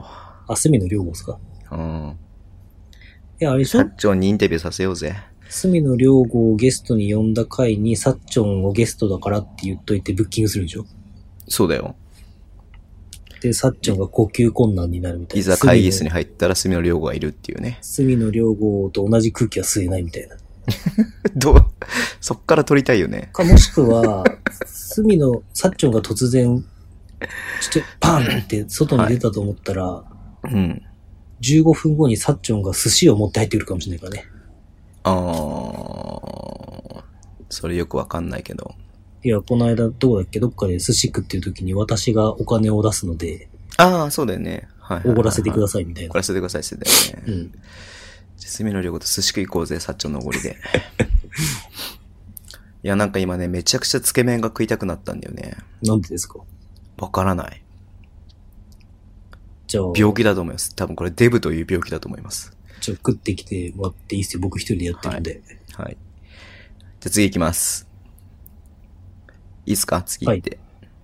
えー、ズボンさん、宮本さん、こんばんは。こんばんは。準レギュラーを狙う男、慎太郎です。いや、もう、狙うっていうかね。なんか、ギラギラ感がすごすぎて、ちょっ と、話しかけにくいよ。はい。はい、どうぞリー。グ戦もに3分の2を終え、そろそろ触れてもいい頃だと思いますが、はい。中地区の不審理由はどこにあるとお考えでしょうかちなみに数字的な仮説は自分の中であるのですが、それはまた次回、次の機会にお笑い。えー業務連絡です。はいスティールと FBP の関係性の数値化、はい。およびネトヘッドコーチ、内海ヘッドコーチの数字の比較が完了しました。はい。以上です。では、慎太郎さんはいいので、データだけ送ってください。ひどくないこれ。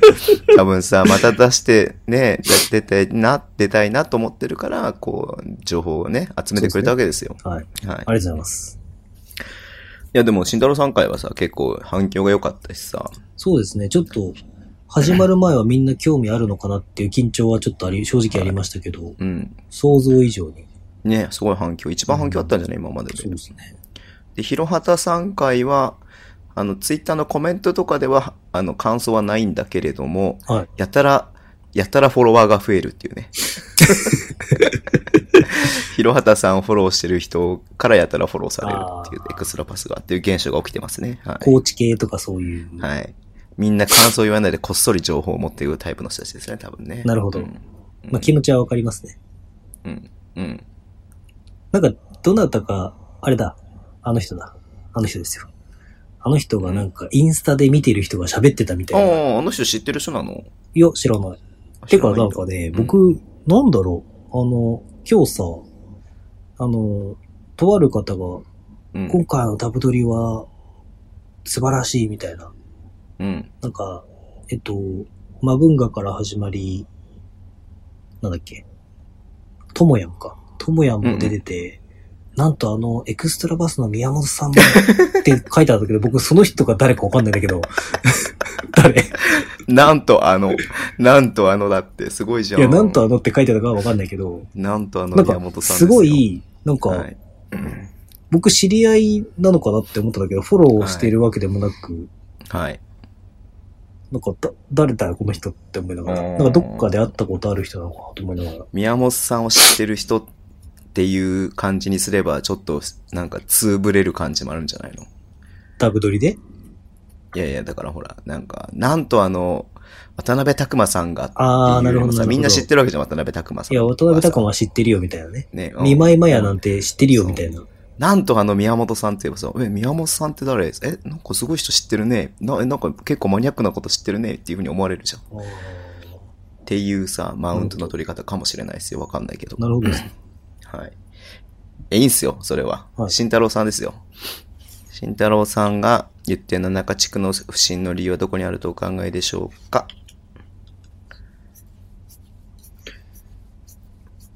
不審の理由ですかえーと、クラブ運営じゃないですか。いや、今そんな差がまだ出てるかな。えっとあ、確かに不審だね。2位の三河でも17勝22敗、5割切ってるからね。うん。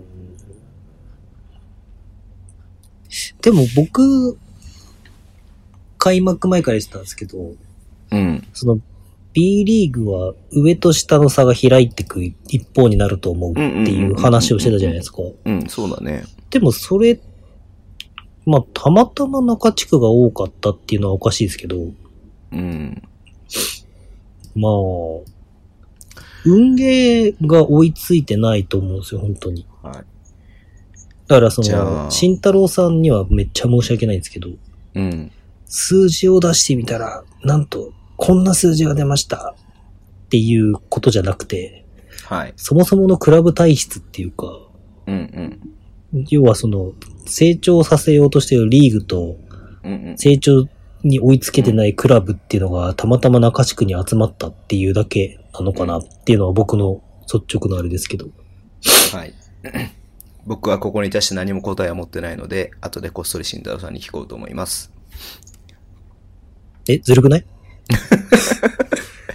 いや、よ、逆に呼ぼうよ、また。逆にもさ、うちそょっとしたら呼ぼの中地区の不審をさ、慎太郎さんに言ってもらってさ、うよ。うん。富山とか新潟とか横浜ブースターにさ、もう大批判食らおうぜ。そうね。でもほら、慎太郎さん呼んでもさ、俺と宮本さんで激論が始まってみさ、慎太郎さんが気を使うっていう さ、かわいそうな図になるからさ。じゃあ次の慎太郎会は、慎太郎さんの話を聞こうっていうテーマにしよう。あー、それはいいかもしれあない、ね。あ、なるほど、なるほど、つって。うんうん。その通りですね、慎太郎さんっていう話。いや、あなたは間違ってないっつって。うんうんうんうん。いや、たかが数字違いますよ。慎太郎が出す数字は違いますから、つって。うんうんうんうん。何写真撮ったんですかいや、今間違っておっしゃったの。 オッケー。じゃあ、慎太郎さん、また来てね。来てください。そうですね。はい。えー、社交辞令です。あの人は社交辞令とは思わない。ちゃんと来ますから大丈夫でそうす。そうそうそう、そう本当来てくだでさい。もな本んか当来てください、チャンピオンシップ前ぐらいにやりましょうか、じゃあ。はいうんうんうんなんか、中地区の2チーム決まったぐらうん。い。もうそうだでこし、の慎太郎さんと、いや、チャンピオンシップ決まったぐらいの段階で、はい大予想大会やろうよああ、なるほど。そうチャンピオンシップの。で、僕と宮本さんは、そのデータを持ってないわけじゃないですか。はいはいはい。慎太郎さんはデータを持ってるわけじゃないですか。うん。そのデータがどれだけね、この予想に反映されて、それがどれだけ、ね、あのー、なんつうの、予想が的中させるかっていうのをさ、そうですね。見ようよ、見ようよ。うんうん。まあ申し訳ないですけど、このまんま行くと中地区からワイルドカードは出ないんですよ。出ないね。うん。だから多分、ね、決まったらサクって決まるだろうから。うん。だから中地区どう、どうこうじゃなくてさ、 8チームあれ決ましてだっか。かららもう8チーム決まって、それでさ、対戦が決まればさ、じゃあこことここの相性ならばこうなるみたいなのがあーなさ、るほどデータで裏付けがあるならば、それはそれで聞いてみたいと思わない、ちょっと聞いてみたいですね。ねえ、そうだよね。だからそれで、それやりましょうよ。うん。じゃあ、はい。 4月中旬ぐらいに、うん。慎太郎先だなさん、予定開けといてください。先だなそれまでにきつきつい来ちゃいそうだけどね。うん。いいよ。つい来てもらってもいいんだけど さ。うん。近いし、宮本さんちから。うんはいにうん。オッケー。お、結構もう1時間半か。じゃあ、次のお便りです。はい。えー、ズボンさん、宮本さん。ラジオっていいですよね。エクストラパスをきっかけにラジオに興味を持ち、自分もやると決めたキューティーです。やんわりと目的は2つあります。えー自分が大学生の時に、あ、大学生の頃に過ごした、チェルシーハウス国分寺という学生寮を学生寮を知ってもらいたい。えー高校生や大学生を中心に若者がラジオを通じて多様な生き方や考え方に触れ視野を広げてもらうきっかけを作りたい。そのために内容はチェルシーハウス国分寺の寮生や卒業生を中心に毎回ゲストを呼んでトークがき、トークが来たらと今のと、トークができたらと今のところ考えています。ただ右も左もわからない中でのチャレンジですが試行錯誤しながら取り組んでいきたいです。えーそこでラジオの大先輩であるお二人にラジオをやっていく上で意識した方がいいことがあれば聞きたいです。えーとりあえず、ポッドキャストとラジオトークで始めようかと思います。何分ぐらいがいいかな配信する曜日とか、時間は固定で決めた方がいいのかなどうやったら多くの人に聞いてもらえるのかなと、高校生にとか言ってますが、もちろんたくさんの、たくさんの方々に聞いてもらいたいですし、エキュバリスナーの方々にも聞いていただけたらありがたいです。よろしくお願いします。えー PS、僕が MC をするのですが、ズボンさんの短いやつでズボンさんが最後に行ってらっしゃいというのが本わかして好きです。思い切りパクろうと思います。というお便りです。真面目だね。アドバイスですかえだから、キューティーさんがね、はいこの、学生向けにね、その、言っていいのかなこのバックグラウンドを。キューティーさんってチほらェル、シーハウスって何ですか、まず。学生寮だって。なんでそこを取り上げたいんですかえー、わかんないけど。それって僕がびっくりドンキーのポッドキャストをやるのと同じような感じですか待って、そのチェルシーハウス調べていいはい。調べとけばよかった。チェルシーハウス国分寺。チェルシーなんか特別、なん特か、別なそうものいがあるのかなう、なんか、シェアハウスの最先端とかそういう、シェアハウスの教育型学生寮だって、へえ。一人では描けなかった未来が、ここから始まるって書いてあるよ。なるほど。うーん。学生時代にやりたいことを徹底的に実現する学生寮です。まあ、要はだから、キューティーさんはここで、ここにいて、なんかこうやりたいことが自分のやりたいこととか、こう自分が志すこととか、へえ、すごいですね。を、なのかなそういうのを、なんかこう、偉いですね。こっから得たものが大きかったから、ここに何か還元したいっていう気持ちがあるって意味なんじゃないのかな。おおなるほど。うんうん。すごいですね。僕、ん大学生の時女の子と遊ぶことしか考えてなかったです。授業サボる時。今もでしょだってそれは。いや 待って待って待って待って。こんなに真面目にバスケットボールを発信してるのに。うん。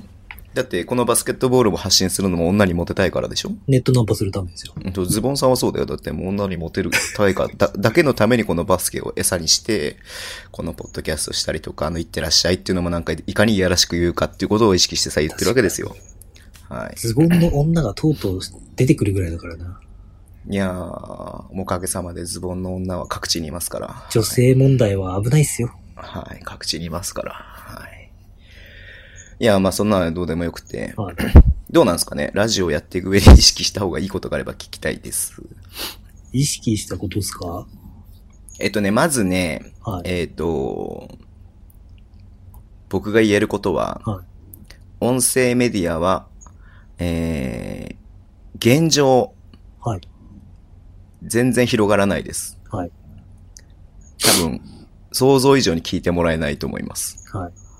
なのでそこに、えっ、と、なんだろう。へこたれないで、はいやり続けて、やり続けられる、やり続けてほしいなっていうだけかな。なるほど。うん。どうなんですかね。今これどんぐらい聞かれてるんですかね何をポッドキャスト、エクストラバスそれ言えないです。非公表です。あ、そうなんですかはい。胸張って言えるほど惹かれてないです。 うーん。なんすかね。じゃあ、ズボンさんが言えることはそういうことだったんで、なんか意識すること。意識することは、はい。女受けでしょ、女受け。いやー、ないっすね。いや、宮本さんはさ、多分さ、なんか別に何があってとか何がなくてとかでさ、喋ってるわけじゃなくてさ、はあの、もう、なん、なん、なん、なんだろうな、もう、ずっと喋ってるもんね。い。まあ、そうっすね。でもね、宮本さんってね、あの、思ってる以上に喋んないんですよ。あー。その、なんて言うんだろうな。なんか多重人格なのかなってよく思ってて。はい、てか多重人格なんですよ。うん。その、なんかその、ああ、それで考えるとキャラクターを持つことですかね。あ、演じるってこと演じるってわけじゃないですけど、うん。なんかその、例えば俳優さんとか女優さんとかもそうかもしれないですけど、なんかこれをやるって決めたときに、こう、うんまあ僕結構好奇心は強い方なんですけど、ビビリなんですよ、うんうんうんうん。実際は。はいはい、はい。で、最初ズボンさんにこの、こういうのやったら面白いと思うんですよねって言われた時に、僕はやりたくないって言ったじゃないですか。うん、やり僕たくはないやりたくないとはって言いうか、なんつうの、この人たちでやったらもっと面白いんじゃないですかみたいな。まあね。そう、僕じゃなくてみたいな。でも、その、やるって決めた時に、なんか、まあ、続けるための一つとしても、うん。なんかそれを発信したいことに関する自分っていう、なんか、その、人間をちゃんと持つっていうか。だから意外と僕、そんなに、この間、それこそ、あの、大学の友達から連絡もらって、うん。で、お前何やってんのって急に来たんですよ。え、何やってんのって何がっつったら、うん。ネットナンパしてるよって言ったんでしょ違う違う違う違う。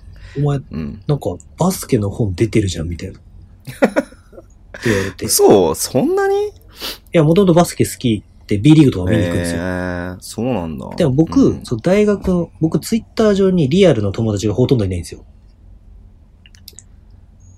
3人ぐらいかな。い俺一人もいないよ。や、そう、だから、そう、うんなんていうの、ツイッター使い方って多分いろいろあるじゃないですか。僕使ったことあんまなかったから、まあ、この1、2年ぐらいしか使ったことないんですけど、うん、うん。その、リアルの友達で鍵赤にして知ってる人だけっていうやり方もできるし、オープンにしてなんか発信したいことを、とそうだか、ねで、うん例えば、それこそ僕こうやってバスケの発信をしをし始めた時に、うん。要は、最初87バスケットボールラボっていうのを始めたんですけど、うん。うん。 87バスケットボールラボっていうのも、要は、顔を出すつもりもないし、うん。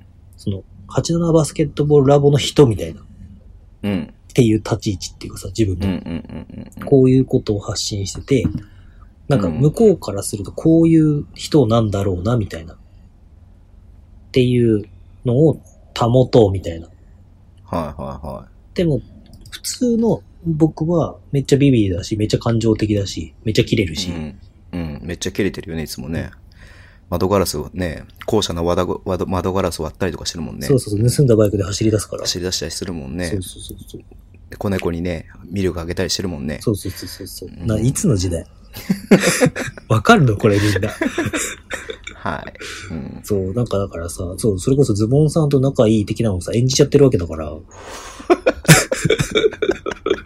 それさ、ほんとやめてよ。仲悪いのを演じてるんでしょ本当は。素直じゃないんだから。まったく。宮本くんたら素直じゃないんだから。いや、でもだからなんかその、それを、なんチェルシーハウスでしたっけんチェルシーハウス国分寺、だから本当にそのチェルシーハウス国分寺を発信するって決めたチェルシーハウス国分寺をもう追求しまくるみたいなのが一番大事なんじゃないですか、きっと。いや、ダメでしょえそうなのう。ダメでしょう。え、完全にマーケティング的に言ったら、チェルシーハウス国分寺を全面出したら誰も聞いてくんないよね。うん、聞かない。僕は聞かなうい。ん。だったらさ、なんかそのさ、夢を描こうとかさ、まあそれもぼんやりしてるけれども、まあそれこそ10代のうちにやっとくべきべきことみたいなさ、テーマでやった方がいいと思うよ。うん。逆に、それ踏まえて今、なんか、僕はどんな人に見られてるんですかねえ、なんでってなふと思っただけ何どを気にしてんのいや、違う違う違う。なんかさ、最近よく言われるんだ宮本さんけど、は、頭脳明晰で、あ、ごめん、なんか何もいい嘘がつけなかったわ。続けろや。続けろや。何も褒めるとこなか ったわ。いや、なんかさ、最近さ、なんかこういうのってさ、また流れがあるんですけど、はいはいはなんか、宮本さんでもそういうこと思うんですかってよく言われるの。い。え、な、神格化されてんのもう、すごいね。うん。何その棒読み。いやいや、すごいですよ。宮本さんすごい。だって宮本さんがすごいからこれを始めたわけですよ、僕は。そもそも。いやいやいや、いじりたいから始めたでしょ、宮本さん。違いますよ。そんなんじゃないっすよ。もう宮なん本か、さんがすごくなかったら、だってほら、言い方悪いけどさ、はいいや別にみんながすごくないとかっつってる意味で言うんじゃなくて、はい別にいろんなブースターとかさ、いろんなバスケ関係の人に会ってきたわけじゃないですか、宮本さんまあに知り合う前に。はいはいえは誰ともそういうことやろうとは思わなかったけれども、い。はでも宮本さんとはやろうかなと思ったんだから、やっぱ宮本さん僕はすごい認めてますよ、そりゃ。い。もう田中みな実の写真集が買っちゃったりするしね。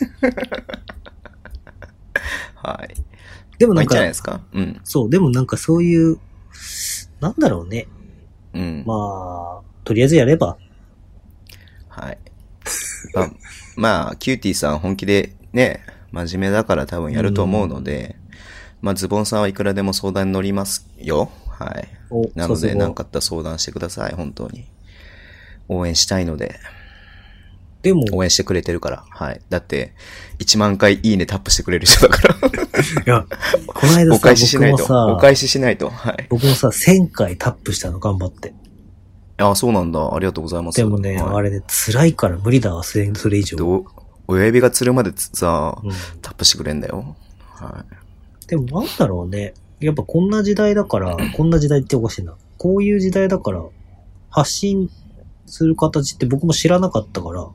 うんうん。知ったことによって、あ、こうやって誰かにこう届くんだとそうか、自分の気持ちが届いたら、うん。それによって、こんなこと思ってて、こんなこと考えたけど、どうせって思った自分がちょっと変わるっていうのがそうね。あると思うので、なんかその、で、そうそうそうそうそね、それこそさ、りっちゃんとかもさ、ノートう。うん始めて自分の伝えたいことをうんこうんうんうんうんうんう、伝えたいとかって始めたりとかしてる。のって、なんか、まあそういうのっては、まあキューティーもそうかもしれないけど、うん。なんかそういうのってまあ、まあわかんない。自費過剰かもしれないけど、エクストラパスがあったからっていうきっかけの一つになってるなら嬉しいなって思うんで。嬉しいよね。本当に。本当に発信したいことをぜひとも発信して、嬉しいよね。うんで、壁にぶち当たったら、一緒にまた、それ、ね、そういうのいいと思ってくれてる人と一緒に考えればいいのかなと思って。はい。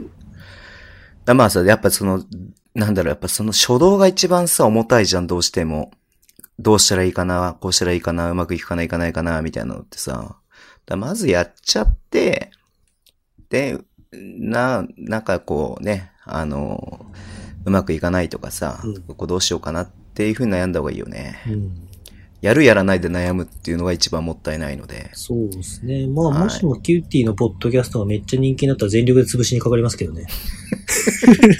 全力でごますってさ、 ちょっとこっちの宣伝もしてもらっていいですかみたいな。出してもら出してもらっていいっすかお願みたいなしすかみたいなね。うんいや、もう10代の夢を語るエクストラパス。皆さんに余計なパスを出してきますとか言ってね。ごますりまくってね。太鼓持ちまくってね。いいかもしれないですね、それも。はい。じゃあ、キューティーさん、本当応援してるんで頑張ってください。 はい、頑張ってくだはさいい。。あの、本当な、遠慮なく、なんか相談してください。はい。OK。じゃあ次の質問です。質問じゃ ないよ。質問なんで質問なの いや、でも質問みたいなのが来てますよ。はい。はい。はい。えー、匿名希望です。匿名希望ですね。はい。 ズボンさん、宮本さん、えー、相談があります。そうだ。なんかえ ー田中みなみこれの読んでいいのかな写真集を変える、変える勇気がないですかいや、もうちょっとやばいよ、これは。はい。えー、宮本さん、ズボンさん、相談があります。はい。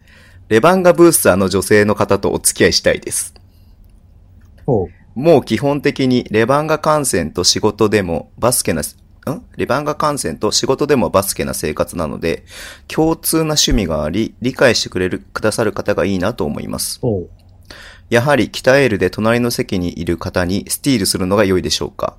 でも激しいプレッシャーをマンツーマンディフェンスだったら簡単にかわされそうだし、おう引かれてしまうからゴール下を固めるゾーンプレスで自然に声かけていきます。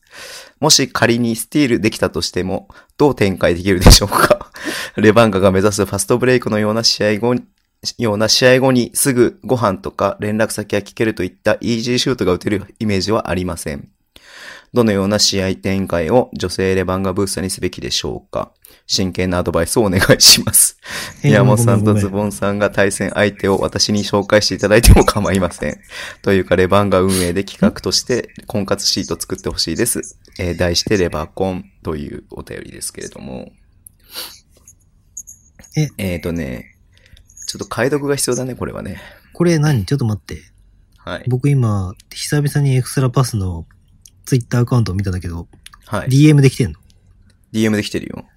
誰だ誰だっていう風に見て聞か、多分この相談受けない方がいいと思うよ。え、本当にいや、うんその、その人が誰かによってなんか、うんうん、うんこ。う、どう答えるのかって変わってきませんああ、じゃあ今言うから P 入れとくね。え、ちょっと待って、え、僕、え、あ ?DM ではないのあ、DM だよ。うんうん。いえ ?P 入れる、や、P 入れるからいいよ。ちゃんと今時間見て。うんはい。これ1もち時ろ間48分。はい。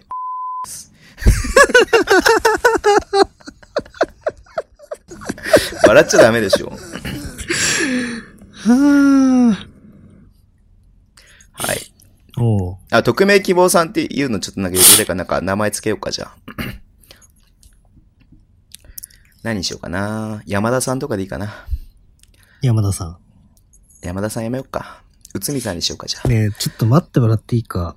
何ちょっとツッコミどころがさ、今 DM 見たらさ、あんた何やってんの ちょっとい待ってや、よ。それは、そら、それはこの僕と匿名希望さんのやりとりだから、それに対して何の問題もないでしょう。はい。さ、なんかちゃんとさ、ズボンってちゃんと名乗ってるあたりがさ、はだって、みよ、じゃあ、僕はこの方い。と、まあ、山田さんとしましょう、仮に。はい。かっこかに山田さんからね、かこのっこ相かに談が来た時に、はいはいはい僕は何て返したかというと、はい。はい。これはもう宮本の専門分野なのでお任せくださいと。 もう宮本以外にこの答えられる人いませんというふうに返したわけですよ。はいはいそはしたら、その山田さんは、あじゃあ楽しみにしてますって、期待してますっていうふうにね、い。うん返してくれたわけですよ。はいはい。もう要はレバンガブースターの女性とお付き合いして、まあレバンガが好きな方なんですね、この方はね。うんうんで、レバンガブースター、もう仕事もね、もう趣味がレバンガ観戦、もう仕事もバスケ、バスケの仕事ではないけども、まあバスケ三昧なことをやってるのかなわかんないけど。なので、えー、まあレバンガの女性とお付き合いしたいらしいですけれども、結構さ、ズボンさんさ、うんはいあの、レバンガブースターのさ、はい。女の子とかとさ、まあ独身の子とかとかさ、飲み行ったりとかすること多いんですよ。うん。で、えっ、と、結構聞くね。で、でなんか結婚とかさ、彼氏とかの話を聞くじゃないですか。はいはいはい。で、結構言われるのが、もう、ノータッチでいてほしいって。ノータッチ。一緒にレバンガを楽しむっていう考えは全くなくて、うん。私はレバンガが好きで、まあ、好きな選手とかもいるから、うん。それを応援したいかまあそうだら、よね。そだこってに、さ、そこに踏み入ってきてほしくないって子がやっぱ多いよね。自分のテリトリーなわけじゃん。そうそうそそうそう。の、だって、それはさ、なんて言うんだろう。リアルな世界とはまたちょっと違うっていうとおかしいかもしれないけそど、うだね。うんうんうん、例えば、田島朝日が好きなんであうんれうば、んうんうん、そう、例えば、その、彼氏ができたとして、レバンがうん一緒に見に行くとしても、うん。彼氏とは彼氏の良さがそあうそうっそうそうて、彼氏との時間があって、楽しさがあって、レバンガに行くのはまた違う、要は田島朝日だとか、推し選手とかレバンガを見ることが私の楽しみみたいなさ。そうだ、ワーキャーワーキャー言いたいから、そうそうそれねに対して、なんかこう、一緒に見るっていうよりかは、ちょっとレバンが行ってくるから、まあデートできないって言う言っても、まあ怒らないでうん行ってきなって言ってくれる彼氏が理想っていうふうに言うよね、みんなね。でみんなじゃないかもしれないけど。逆にさ、うん。同じものを好きって素晴らしい部分もあるけど、うん。同じものを好きがゆえに、揉めることもあるわけですよ、FA 狙い。コピーライト FA 狙い。ええ、はい。こう、 まあ、その FA 狙いさん NBA 好きですけど、うんうん。バスケ好きだから、うん要はその対戦、そのそのチームの結果とか、その推し選手のね、活躍。いやでもね、いライ君は優しいから奥さんにだいぶ歩み寄って一緒にレバンが見てくれてるんじゃないのいや、そうそうそうだと思いますよ。まあ優しいっていうか、まあ奥さん愛してるんでしょうね。そこは優しいでいいじゃん、別 に。いや、もしかしたら奥さんも聞いてたらさ、でもささ、さっき言った女の子たちも、今までそういう男がいなかっただけで、ああ。この山田さんが、はいはいはいまあ、その理解した上で、なんていうのその、ワーキャーワーキャー言ってても別に何も嫉妬もせずに、うんなんかふ、必要以上に踏み入ったりしないで、まあ、一緒に見に行ってあげたりとかすれば、そういう、なんかそういう人が今までいなかったから、そういうふうに言ってるだけであってなる、ほど、なるほど。まあ、そういう男もいるんだよっていうところではいいのかなと思うけどね。いやー、でも僕は、今、レバンガが好きな人じゃない方がいいんじゃないかなと思いますけど、だったら。なんでだって今、レバンガが好きな人って、レバンガに対し、さっきも言ったけど、レバンガに対する楽しみ方をすでに持ってるじゃないですか。あ、そうだ、そうだね、そうだね。それすごくよくわかでる。、コミュニティも持ってて、きっと。そうだね。でうんうんうん例えば。ね、それこそさ、えっと、なんだ例えば、野口大輔、関野公平とかさ、もしかしたうんうらんうんレバンガーから移籍した選手が好きで、渋谷も行くとかっていう人もいるかもしれないですか。はいはいで、はい、例はい。えばそれ、その、すでに野口さんのファン同士でコミュニティがあって、いつ渋谷行くとか、今度渋谷、鍛える来るねとかっていうのに、あ、俺も行っていいとか言ったら、はってなるわけじゃないですか。 はい、そうですね。で、はい、その、見てる観点が、例えばもう、そう、そういう人からしたら、まあ、これ勝手に移籍したパターンにしちゃってるけど、うん、うんうん、そういう人からしたら野口さんが鍛えるにいることだけでも感無量なのに、うんうん、それに対してさ、バスケ知ってるから、バスケ関係なんでしょきっとその、いや、山田さん過去借りは。はい。だからさ、なんか、いや、今日の、でなんか、野口さんはちょっといまいちだったねとか言った瞬間にさ、もうこいつとは一緒喋んねえみたいになるわけよ。それは言わなきゃいいだけじゃないだからいいやだからさ一番いいパターン今思い浮かんだわ。はちょっとレバンガに興味ある、うん。ちょっとバスケのことを知っている。うん。で、こう山田さんがレバンガ見に行こうよっつったら、あ行きたい行きたいって言ってついてきてくれる、にわあか、そうにわかファン。そう、だからレバンガのためにも、新しい人と付き合って、その人をレバンガファンにするように、うーんマネジメントっていうか、その、デザインすればいいん じゃないデートを。マネジメント、デザイン、デートをマネジメントって言った人初めて聞いたわ。いや、なんか。で、まあそううだ、きっかけはだからさ、そうだよね。あのほらさ、やっぱりレバンガの女友達を作るよりかは男友達を作った方がいいよね。なんで。だってさ、ほら、あの、もうこう名前出していいかどうかわかんないけどさ、はいはいはまあ、あの、名前出した瞬間にその人は違うっていう風になっちゃうんだけど、北海道のバスケオタクさんとかさ、は宮本さんと僕と仲良くなってさ、うんで、あの、あの、N さんいるじゃん。い。あ N さんとかとな、仲良くなったからさ、うんこの間の滋賀戦とかもさ、うんみんなで飲んでたらしいんね。へえ。あ、あの、なるほど。N さんそうそうそうそうたちが。 N さんが来来たわけじゃん、滋賀戦だからさ。で、なんか10、15人ぐらいうんとかで飲んだりとかしてたから、うんまあ、そんな感じで、こう、男友達、まあ、まあ、それこそ僕とか宮本さんみたいなのを伝って、うんそういう飲み会とかを参加できるようなうん人脈を作ればそこで出会えるかもしれないよね。まあそうね。だからコミュニティを普通に単純に広げていくことは大切なんじゃないかなと思うしんんん。んうんなんか、何僕らに相談するっていうのはなんか、なんなんだろうね。ふざけてんでしょ、半分。いや、なんか、なんて言うんだろう。あのーこれすごい失礼だけど。ど、はい。あの隣のー人をスティールするんだよ。いや、すごい失礼だけど、はいはい。岸田アナとか、うんうんうん渚とかとこの間、東京戦一緒に見てたんだけどさ、うんうんうんうん。それ見てマジで羨ましいなって思ったんだったら、お前バカだなって思う。あー、おあれは、前呼ばわりしてる しね。あれは、あれはう、んうんうん。その、なんつうの。要はさっき、なんだその、ラジオのさ、相談してくれた、はいはいはい。キューティーさんの時に言っうた、んそのなんか、その、要は多重人格っていうか、うんうんキャラ設定っていうか、うんうん。なんか、町田瑠唯で結構さ、宮本さんその点を話しなさいみたいなバボさんに突っ込まれたりとかさ、でもそういうのでさ、仲良くなるっていうか認知してもらって、うんうん。仲良くなるきっかけって、あるなってすごい思うんですよ。うんうん。で、なんかまたそこに拍車をかけるように、今日はこの人メンバーで試合を見に来ました、みたいな、うんうん。載せるとさらにこういじる場所が増えるみたいなさ、うんうんうん。っていうのもあると僕は思ってるんだけど、はいはいはい。だなんか、宮本さんは本当に可愛い人と知り合いですよね、的な感じだったらちょっとごめん、それは違うからっていう。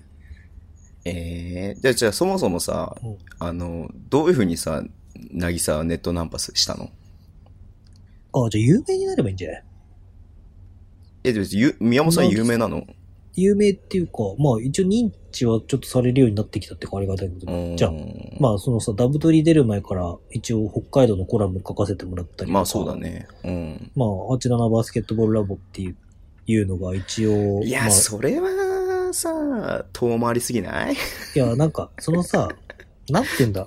でも、うんなぎさの場合は、うん。えっと、なぎさにフォローされたの、なんかコメントとかしたなのぎさに、うん、なぎさ聞いてるからさ、なぎさをいっぱい使いたいんだよ、僕はこの、ポッドキャスなぎさは、トで。うん。なんか、なぎさを見つけて、で、僕はなぎさを知ってたの、まず、一方的に。ああそうなんだ。知らなかった。へーの、ウィンターカップのバスケットボールライブの、その、うなんか、なんていうの、キャスターみたいなのやってて、うんうんうんお、うんこの子去年やってた子だなって思って、はいはいはい。で、それでいいねを押したわけよ。はいはいはいはで、そしたら、なんか、で、僕が先にフォローしたのかな。い。うんうんうんで、したら、フォローしたら当たり前だけど出てくるじゃん。で、ずまあーそっうだとねいいね、いいね押してたら、うんなんか向こうもフォローしてく れて。で、フォローしてくれたってことは、まあこれなんつうんだ。まあその、好意があるわけじゃなく、認識は。はしてくれてるわけだね。うん認識、そう。認識はして、この人はなんかちゃんと、まあ僕のプロフィールとか発信とかを見たときに、はいはいはあ、この人はちょっと自分にとって有益っていうか、い。うんうんうんまあ、ためになることを発信してくれてる人なんだろうな、みたいな感じに思ってくれたと僕は思うのよ。うん。おーまあおーじゃあ、真剣に答える、真剣に答えるね。おーおーおーおーで、そうすると、要は仲良くなれる、はいはいはいその、きっかけってそこに詰まってるじゃん。はいはいはいはい。だって、その人がフォローしてくれたってことは、まあ、マイナスではないからねマイナスそう、マイナスじゃなうんうんういん。で、それで、だから普通に挨拶をして、ど、じゃあその普通に挨拶が多分聞きたいんだと思うよ、山田さんは。 DM で、フォローありがとうございますと。はいはいはい。で、えっと、まあ、まさか、なぎささんからフォローしてもらえるとはいただけるなんて。はい思いませんでしたと。はいはいあ、はい。守ってないけど。はい。いや、聞いてるからないですよこれ。はい。で、えっと、まあ、知ってて、まあ、バスケットボール、そのまあ、なぎさの場合は、バスケットボールライブのインターカップの時に知ってたんで、まあ、びっくりしてますみたいな。ってはいはいはい。言って、まあ、がんもう僕もバスケのこういうことやってるので、まあ、もし何かよかったら、機会があれば、一緒になはい。んかやりましょうみたいな。ってはいはいはい言はっい。て、したら当たり前だけど、フォローしたからさ、はい。向こうもね、うん。 DM が来たらそれ返すじゃん。わざわざありがとうございますと。まあまあまあまあまあまあまあね。うんうんうんうん。わざわざありがとうございますと。はいではいはい、えっと、なんかその、いろんな発信をされてて、うん。なんか、ああだこうだみたいな、確か。まあちょちゃんと見た方がいいよね。これいいよ、見なくていい、見なくていい、見なくていい。長くなるから。はい。概要だけ話してくれれば。はい。から、まあその、今後よろしくお願いしますみたいな。うんうん。で、なんか、で、そっから、まあ普段、どこ見に行かれたりとか、なんか、お友達とかと行かれてるんですかみたいな。でうんうんあ、で、わ私川崎、なぎさが私川崎、ブースターで、みたいな。。ああ、僕も川崎よく行きますよ、みた いな。行かねえのにな。行かねえのにな川崎はでも、本当によく、僕だって去年ファンクラブ入ったから。はいはいはいはい。で、まあじゃあ川崎よかったら、一緒に行きませんかみたいなそう、それをなるのがうまいよね。話になって、うん、でも川崎の日程がなかったから、うん。あ僕、 ダメだこれ。 思い出しちゃった。い何僕何僕うん。や、これはね、これはダメだな。まあいいか。え、何いや、で、初めて会ったのが、えっと、え、じゃいあす、えちょ、ま、な、なんつうのダメなとこ聞きたいんだけど。や、ダメなとこが一番面白いから、え別に言うんだけど。うん。いや、で、初めて会ったのが10月12だから13の、えっと、金曜日で、僕金曜日休みなんだけど、うん、うんうん。金曜日の横浜対秋田戦だったうの。んうん。で、えっと、こあの、まあ、なぎさが神奈川に住んでるからって言っていいのかな、うんまあ、うん。うん神奈川関東に住んでるから、うん。うんうんうん。えっと、いいよ、 言いな、言い直さなくても。別に神奈川だからって別に何か特定できるわけじゃないでしょ。うん。で、から、B コルは行かないんですかみたいな。とか、まあ、B2 は。は行かないんですかとか。はいはいはいはいはで、まあ、もしよかったら、その、一緒に行きませんかみたいな。っい。うん。て言って、うん。で、まあ、この B コルちょっと考えてますみたいな。ってへえ言っ。て、あ、その B コル戦僕秋田戦なんで友達いるんですみたいな。ってうんうんうん。言って、あ、じゃあ、それ行きましょうみたいな。うんうんまあ、って言って、うんうん。うん。若干派生の棒出しに使った。あー。なるほどね。いやー。一緒に試合見に行きましょうっていう風になったことはないね。会ったこともない人と。そのメンタリティは多分なかなかないと思うよ。でも多分それは、お互い顔が出てるから。まあまあね。まあ宮本さんもね、うん。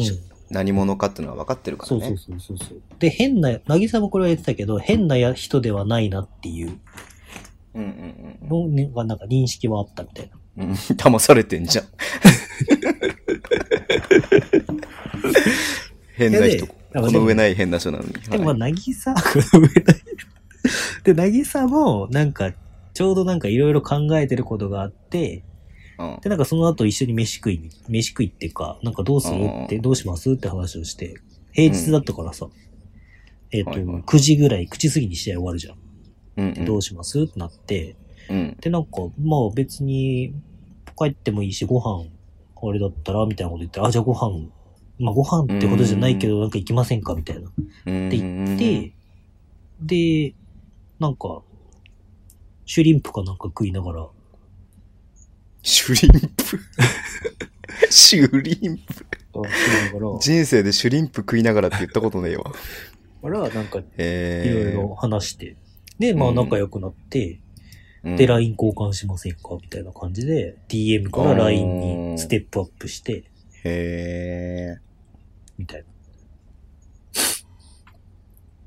感じですかね。ー。じゃあ、今、宮本さんのネットナンパ術 が公になりましたので。でも、なんだろうね、あの、さ、いやっぱでも数打たないとダメじゃないわかんないけど。まあ、やったことないけどさそうですねやっやっぱ仲いい人はいっぱい作っといて、うん。積極的にレバンガのコミュニティに入っていけば、うんまあ自然となんか気の合う人が見つかると思うけどね。んそう。ね。でも、お最近思うのは、えっと、なんつうんだろう。言い方おかしいけど、僕、B リーグ2年目からツイッター始めたのかなうんうんの途中ぐらいからツイッター始めたんだけど、うん。うん。ツイッター経由で仲良くなるっていうのは3年目ぐらいまでは結構あったよね。そのツイッターで先に仲良くなって現地で始めましてみたいなとか、ああ、そんなんし、そんなんしょっちゅうですよ。だって。とか、ツイッターで逆に先に一緒に行く人を探してる人とか、結構いたじゃん、昔。うーん。とかは知いらたないから、うなんんかそういう意味では結構その、ツイバスケットボール観戦の、ある意味ちょっと一個の成熟っていうか、なんかもうコミュニティはすでに出来上がっててなるほどね。っていうのは、昔はコミュニティを探してる人が多かったけど、うんうん、うん。今はもうコミュニティが出来上がってる状態だから、なんかちょっと新しくどこかのコミュニティを探したりとか知り合いを探すのって結構大変なのかなみたいな。うーん。いや、でもできてんだったらそこに入っていけばいいんじゃないのいや、なんかそういうのってちょっと緊張するじゃないですか。大丈夫だよ。ええで山田さんだっていきなり俺を見つけてさ、ズボンさんって声かけてきた人だから大丈夫だ よ。ズボンさんみたいにそんな今日はこのスーツケースを持ってるので話しかけてくださいなんて言えないですよ。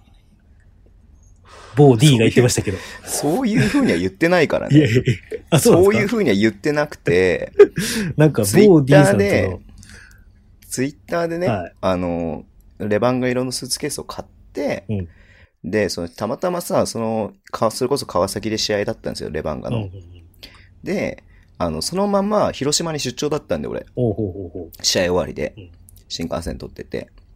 で、だからスーツケース持っていくじゃん、うんで、ガラガラガラって引きずってったら、たまたま隣にいたのがボーティーさんだったってだけで。えー、うん。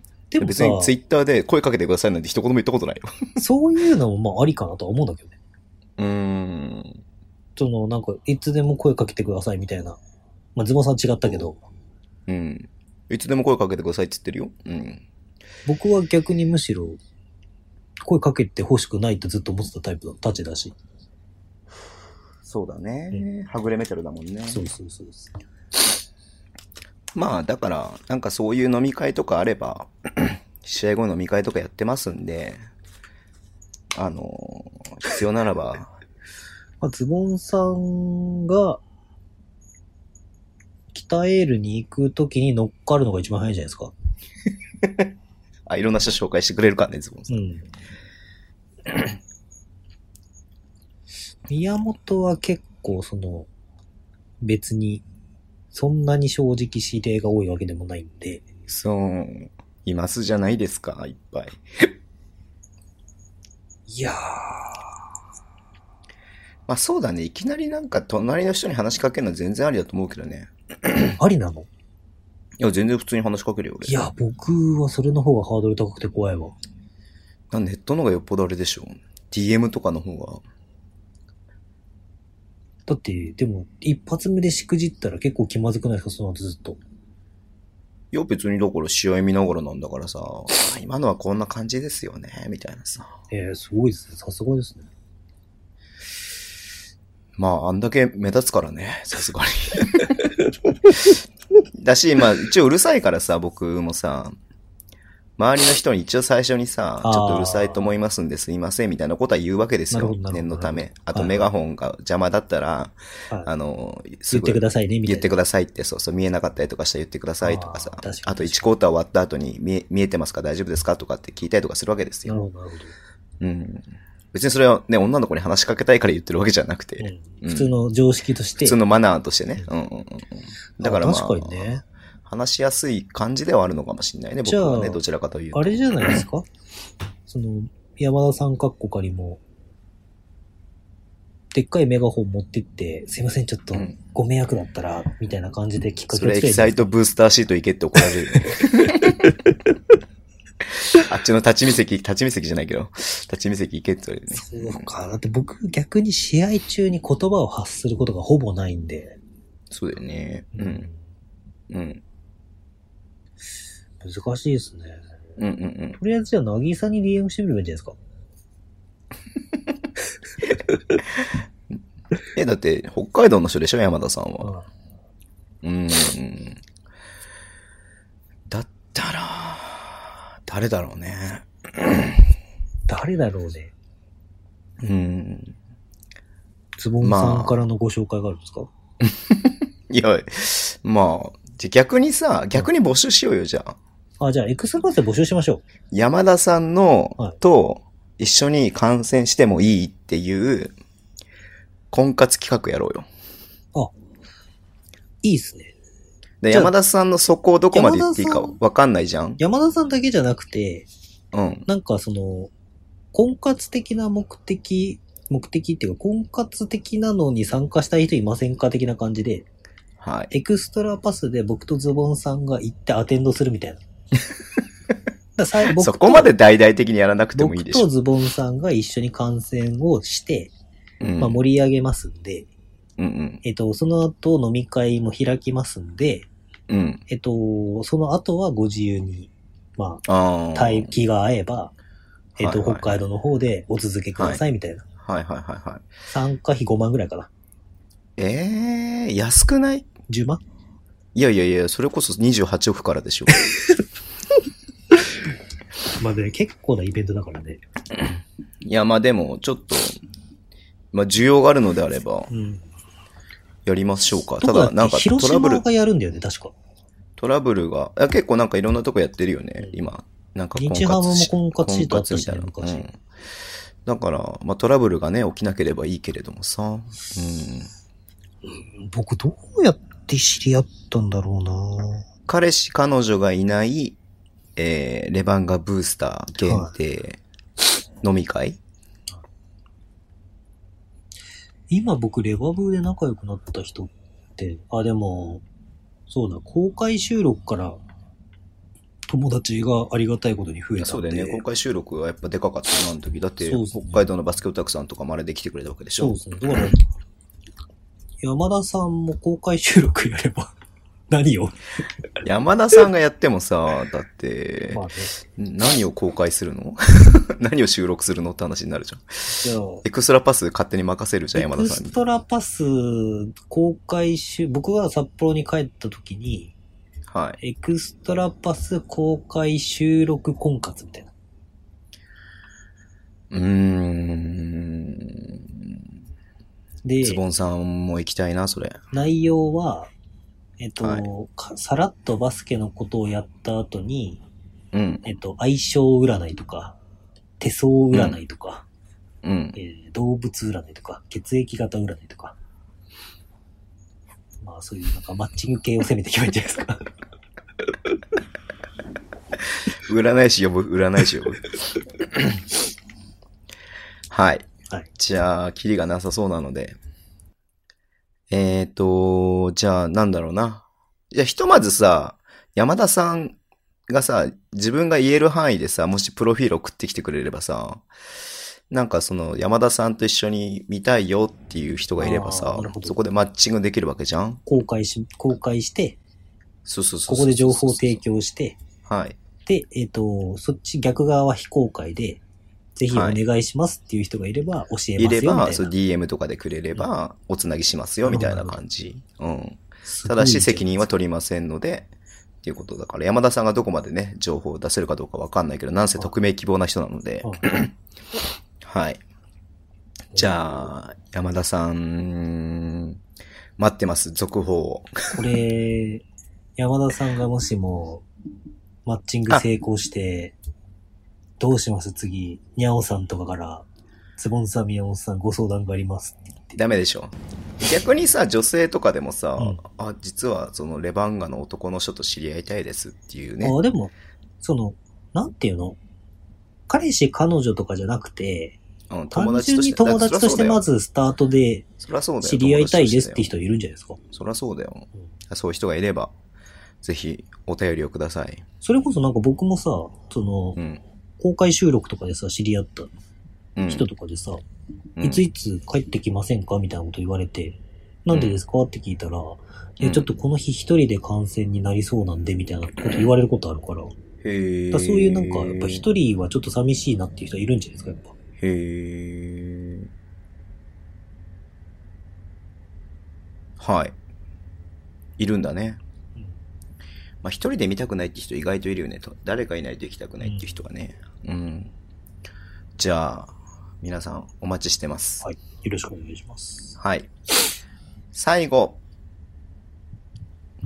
これで終わります。はい。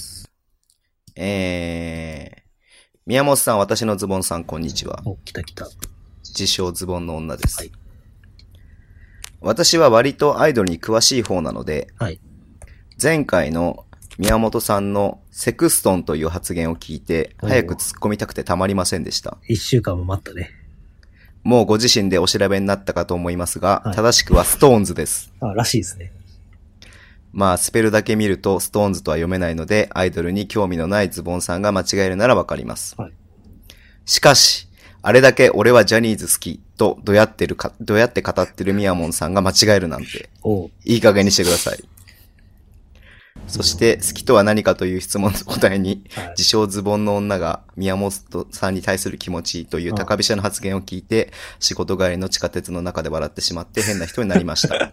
責任取ってください。あでは、サイゼリアでタラコパスタを食べながらこのお便りを書いていますが、お二人はサイゼリアに行ったら何を食べますかおすすめはガーリックトーストです。PS、今田美桜ちゃん可愛いよね。というお便りです。サイゼリア、この間二人で行きましたね。ちょっと待ってください。その前にセクストンの話ですよ。セクストンコリン・セクストンの話ですよ。コリン星から来たセクスト僕も調べたんですけれどンも、うん。確かにセクストンと読もうと思えば読め ます。いや、読み方がわかんなくて、本当に単純に。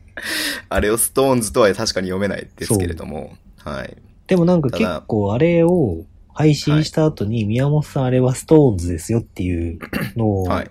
見かけたりとか連絡もらったんで、はいはいはいはい。あ、やっぱ間違ってたんだっていうのは、あ、指摘されたの。はいもう思ってたんですけけど、ど。うん。まあそれもね、ズボンの女に対するちょっとね、こう、餌を撒いてただけなんで。 まあ、ハマったなっていう、十中にハマった。あ、山田さん、こういうことです。まあ、ズボンの女十中にハマったなっていう。こういうことです。なるほどね。は、はいいはじゃあまず、あの、ストーンズに謝ってください。すいません。ストーンズには本当に申し訳ないです。あもう、はい。必ずライブに行きますんで。はい。そして、あの、キャブスのコリン・セクストンにも謝ってください。すいません。セクストン。大好きです。セクストンは大好きです。本当に。素晴らしい選手だと思います。はい。ということで、えっ、と、なんだっけ、このお便りは。 えっと、サイゼリアで何食べますか知らないよ。この間一緒に行ったじゃないですか、サイゼリア。 そう、だからさ、ともとも。そう、いいサイゼリアのこと話して。はいこの間さ、宮本さんとさ、はいあの、それこそ慎太郎さん会を撮る前にさ、うんちょっとご飯食べる時間があったからさ、う二、人んでサイゼリアに行ったんですよ、久しぶりに。行きましたねはいな何年かぶりに本当行ったんです、あサれイゼリアの。なんだっけファミ、ファミレスがなんかありましたっけとか、居酒屋ありましたっけみたいな話して、サイゼリアがってなったんでしたっけそうそうそうそうそうそう。意外と遠かったけどね。うん。で、サイゼリア久しぶりに行ってさ、つもさんあれなんだよ、ペンネが好きなんだよ。うんだからアラビアータを頼んだんですよ。はいはいはい。でアラビアータ食べたじゃないですか。はいで、この間さ、あの、薬よけに行ってきてさ、はいだ多分宮本さんと行ってから多分1ヶ月経ってないぐらいにさ、はで、帰りにさ、はいご飯食べる、お昼の食べる時間になっちゃったからさ、はいなんかショッピングモールみたいなとこ寄ってさ、そのショッピングモールの入り口のとこ今サイゼリアがあったから、はいもうサイゼリアでいいやってなっちゃってみんなお腹空いてて、この間行ったばっかだけどなと思ったんだけど、サイゼリア行ってさ、で、まあ、この間ね、アラビアータ頼んだから、はい違うの食べようと思って、うんうんでも結構、俺、おあの、何、ウェイターさんっていうの、ウェイトレスっていうの、うん注文取り来る人が来て、その瞬間に、なんかこう、決めとかないでさ、はインスピレーションでさ、頼むの、いつも。なるほど。からピンポンって押して。そうそうそうそうそう。気づいたらね、アラビアータ頼んでた。 ズボンさ、好きっていう感情はそういうことよ、ズボンの女。もう宮本さんと食べたアラビアータの味が忘れられないの、ズボンさん。違うでしょ、それは。 それは違うでしょ。単純に、単純にペンネが好きなんで。うん、はい、宮本さん何を食べますか僕、この間何つったっけカルボナーラ食ったのかな宮本さん何食ってたっけでも、なんすかね。僕、ハンバーグ好きなんで、うん。ハンバーグ系はやっぱファミレス、サイゼリアに限ったことじゃないですけど、つい食べちゃいますね。やっぱ。この間もだから確かハンバーグで僕な悩んだんですよね。あ、そハうかンもバしーれなグ食い。いてえなーっつって。うんうん。でも、確かあの日パスタにした理由は、うん。えっと、その日の昼に、うん。それこそ、埼玉ブロンコスの宇野選手とあ、そうだ、ハランバンーグチ食をべしたてわ。て、うん。え、ハンバーグじゃないですよ。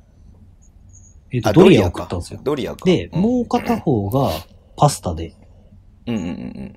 えっと、今日のランチみたいなのがドリアで、そうだよね。でう、んパスタがあって、ズボンさんがパスタいいなっつったんだけど、うん。あ、パスタいいっすね。でもこのドリアうまそうじゃないですかみたいな話をして、結局みんなドリアにして。そうだよね。あの時もさ、店員さん呼んでからさ、そうそうそうそうそじゃあそれでみたいな感じじゃん。う。僕で、なんかいつズもそボン感じださんはなんかポンって押して、パスタの中と思い、パスタいいなって言ってたからパスタなのかと思いきや、うん。あ、じゃあこのランチ、あ、なんか A セットみたいななんかうん。やつ2つっつったら、あ、じゃあ僕もそれでみたいな。え乗るんだこっちにみたいな。いや、だってなんか一人だけ違うの食べるのもあれだしなと思ってさ。う。そうんで、なんか結局、昼パスタ美味しそうだったけど、ドリア食ったからパスタにするか、みたいな感じで二人ともペンネとパスタでしたね、確かへ。ー確かにそうかもしんない。うん。はそい。うですね。何このサイゼリアの話をしてんのこのポッドキャストはついに。僕はその次の日に、えっと、高校の友達と昼にハンバーグを食って、夜に山本修介の爽やかのハンバーグを食いましたけどね。うん。それは聞いたよ。はいこの間。うん。そう、結構俺も続いても平気な人だからさ。そうですね、僕こも、の間、あれこの間どこ行った時だっけあれか。昼間にさ、ほら、とんかつ食べたじゃん。はいは広畑さんと。いはい。はい。で、とんかつ食べて、夜豚骨ラーメン食べて、あ、結局帰ってから食ったんですね。そうそうそうそうそう。で、帰ってか、あ、次の日のお昼に、またカツ丼食べた。いや、まあ気持ちはわからんから。豚ばっか食ってるみたいなさ。うん。僕も、とんかつ食った日の夜に、うん。えっ、と、撮影があったんで、びっくりドンキーに行きましたね。あの、ダブドリの撮影があったんで、ダブドリ。リを、ダああ、撮ブドリをそういびいっねくりドンキーで撮らなきゃいけない撮影撮があらなんったきゃで。いけないっていう撮影があったのね。はい宮本さんを撮られるんじゃなくてね。そうです、そうです。いや、びっくりドンキーも行かないなびっくりドンキーこの間だからさ、はいひろはたさんと喋った後にさ、帰り道さ、びっくりドンキーが2つあったんですよ。はいはいはい。びっくりドンキー行かないで結局豚骨ラーメン食べたね。ああまあ、こよなくびっくりドンキーを愛する理由は北海道だからっていうのとダブドリに関連するのもあるんで、それはいつか話そうかなと思うんですけど。関係ないでしょ、ダブドリと。あ、関係あるか。いいそっかあ。りいつか話してください。はいはい。オッケまあ、ズボンじゃあ今の女が少しずつー。うん。知らぬ間に、本人が気づかぬ間に、ミヤモンの女になりつつあることを感じな がら、今週もエンディングを迎えましょそうでしょ。ズボンの女はズボン派ですよ。もうずっと。う。いやいやいやいや。気づかぬ間に恋は、恋はするもんじゃなくて落ちるもんだから山田さん。 名言が出たね。はい。わかりました。じゃあもう2時間過ぎ、2時間半じゃん。なんでこんな喋ってんのバスケの話したっけしたよ、したよ。うん。いやでもね、今田美コリ桜ン・セクストンの話したからいいでしょ。もう今田美桜が好きっていうのは今田美桜もういいよ、だから、もうやめて、本当に。いいとこついて知るらないから、今田美桜って。今田美桜知らないの何、今田美桜って。 でも僕は有村架純が好き。有村架純はさすがに知ってるわ。ああ、さすがに知ってうるん、さすがに知ってるわ。それはよかったわ。何で見たんだっけな、有村架純は。なんかで、なんか見た。今田美桜。今田美桜若っ。97年生まれだって。二十歳ぐらいじゃないですか、まだ。 23歳。 23かうん。今田美桜はね、それこそね、あの、花晴れに出てたの。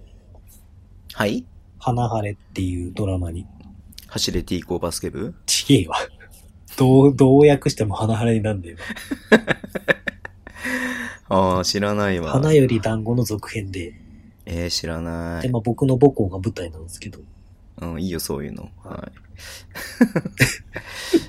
へえ、知らないわ。ごめんなさい。この、あれまださ、ないやばいじゃん。さっき宮本さんもう火曜日じゃん。ですか。あ、どうぞ。いいよ、いいよ。はい。うんさっき、ズボンさんが、もう宮本さんがすごいから、ポッドキャストを始めたんですよって言ったのが、つい1時間前の話だけど、うん。もう1時間経ったら、なんでこいつとポッドキャストやっちゃったんだろうな、みたいな感じのテンションになってるね、この。いやいやいや、そうは思ってないですよ。毎週。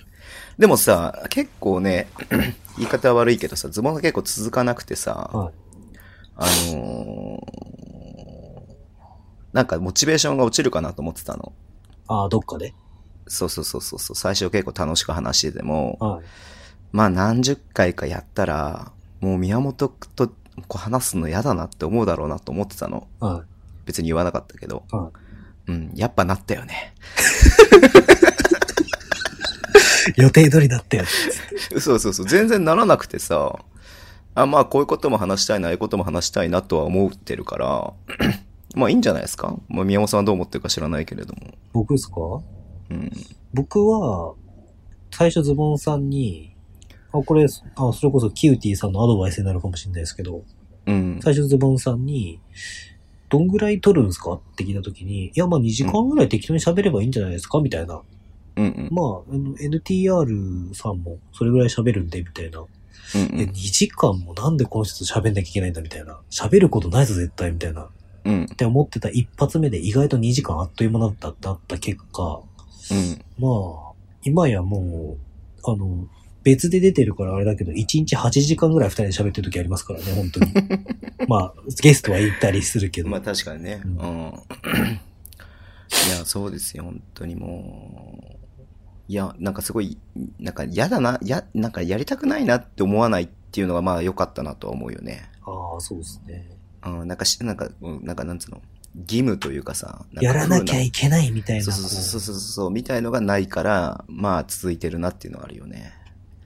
だから短いやつももう20回超えたけどさ、こう早いですね、やっぱ毎日やってると。うーん、まあ。でも1ヶ月続けるってすごいですよね。もうすぐ1ヶ月なんですよ、だってい。つまで続くんだろうなぁと思うけれども。あ、うんな、ちょっと告知していいですかこんな、はいもう終わり際に。はい。えっと、短いやつの方で、はい。まあ、これもいろんな、こう、いろんな考えというかさ、いろんな、一応考えがあって、はいはい。えー、個人スポンサーを募ろうかなと思ってます。 28億。で、そう、前回ね、28億って話しちゃったんだけれども、はい。まあ、あんま安売りしてもさ、やっぱりズボンさんのほら、このブランディングまあ確かにね。傷がつくじゃないですか。そうでだかすらね。 28億からはそんなには下げないけれども、はえっ、と、一枠200円で、安っ。えー個人スポンサーを募ろうと思います。 200円じゃ UFO キャッチャー1体釣るの結構ギリギリだわ。はい。まあ UFO キャッチャーのあれがわかんないけれど もね。で、200円払っていただくと、はいえー番組の最初と最後に、まあ、お名前を読み上げて、この番組の提供は、えー、ドサンコでジャニオタの宮本正宏の、正宏さんのご提供でお送りします、みたいな、なるほど。いうふうに、あの、お伝えしますので、ドサンコでジャニオタって。ドサンコでジャニオタだけれども、えー、ストーンズは読めない、宮本正宏さんの提供でお送りしますみたいなね、 はい、いう感じで読み上げますんで、はい。まあね、まあ200円なんて別にお金が欲しいわけではなくて、はい。まあいろいろとちょっと、まあ言い方悪いけどもね、お金出してもらうんで言い方悪いけど、実験的にと言いますか、社会実験ですね。はい。ちょっとやってみようかなと思いますので、あの、もしね、であも、のね、なんかそういうことをきっかけに、また出会いが、ね、生まれる可能性も、ありきりですから。ーいや別にその何かを広告するわけではないんで、あくまでね、あの、この僕たちの活動を、まあ応援してくださる方と、まあもっとより、ね、なんかいろいろできるといいかなっそうですてねいうところそうのそ、うまあ一つの、本あ当の、にきそうっ思いまかすよけとして、一つのきっかけとして、えーちょっとやろうかなと思ってますんで、はい。あの、200円なので、はいえージュース1本ちょっとですかに ?200 円じゃ今2本買えないもんね。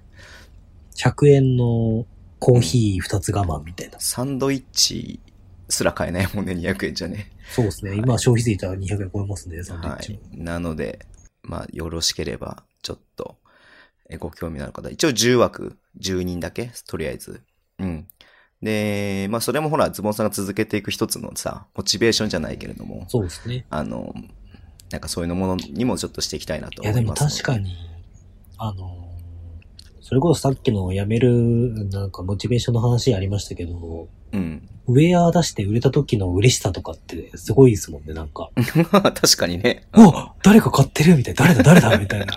え、親父さんだったのみたいな、なんかそういう、嬉しかったっすね、あれ。まあそうだよね。うん。まあね、グッズもやってますし、はい。まあそんな感じでね、えっ、と、お送りしました。はいえーエクストラパスポッドキャストですけども、えー今回が最終回ということで、 第41回目。中途半端に終わるななんで先週やめなかったんだろうなと思うけれ ども、はい。どうでした ?41 回やって、今日最終回迎えましたけれども、みおさん感想はう。んまあ本当に多くの方に支えられて、はい。今日の日を迎えられたっていうふうに感じているので、はい。まあ、その、ありきたりな言葉ではありますけど、まあ感謝の気持ちと、まあこれからもバスケットボールを通じて多くの方に出会っていきたいなと思います。はい。はいお疲れ様でした。はい。じゃあ、宮本さんの、えー次回作にご期待ください。はい。はい。ではえ、どうすんのこの感じ。 ちじゃあ、締めましょうか。ょっと待って待って。え一応、一応さ、ほら、あの、ち嘘ですよってことは言っといた方がいいんじゃないのかなあの、信じちゃう人いるからさ。あ、本当ですかはい。まあ嘘ですけど、はい。まあでも今僕のモチベーションは、はい。ズボンの女が僕の女になるかどうかで繋がってるの で、来週は必ずや、えっ、と、匿名希望の、あ、山田さんか。山田さんに、はい。えっ、と、活力と勇気をはい。与えられるように、はい。えー、宮本さん、ズボンさん、こんにちは、ズボンの女ですではなく、はい。えー、あ、ズボンさん、宮本さん、ズボンの女ではなく、はい。えー、ズボンさん、宮本さん、こんにちは、宮本の女ですって言わせるように、はい。えー、配信頑張りますので、えーはい来週も楽しみにしててください。では、今週もお付き合いありがとうございました。See you guys!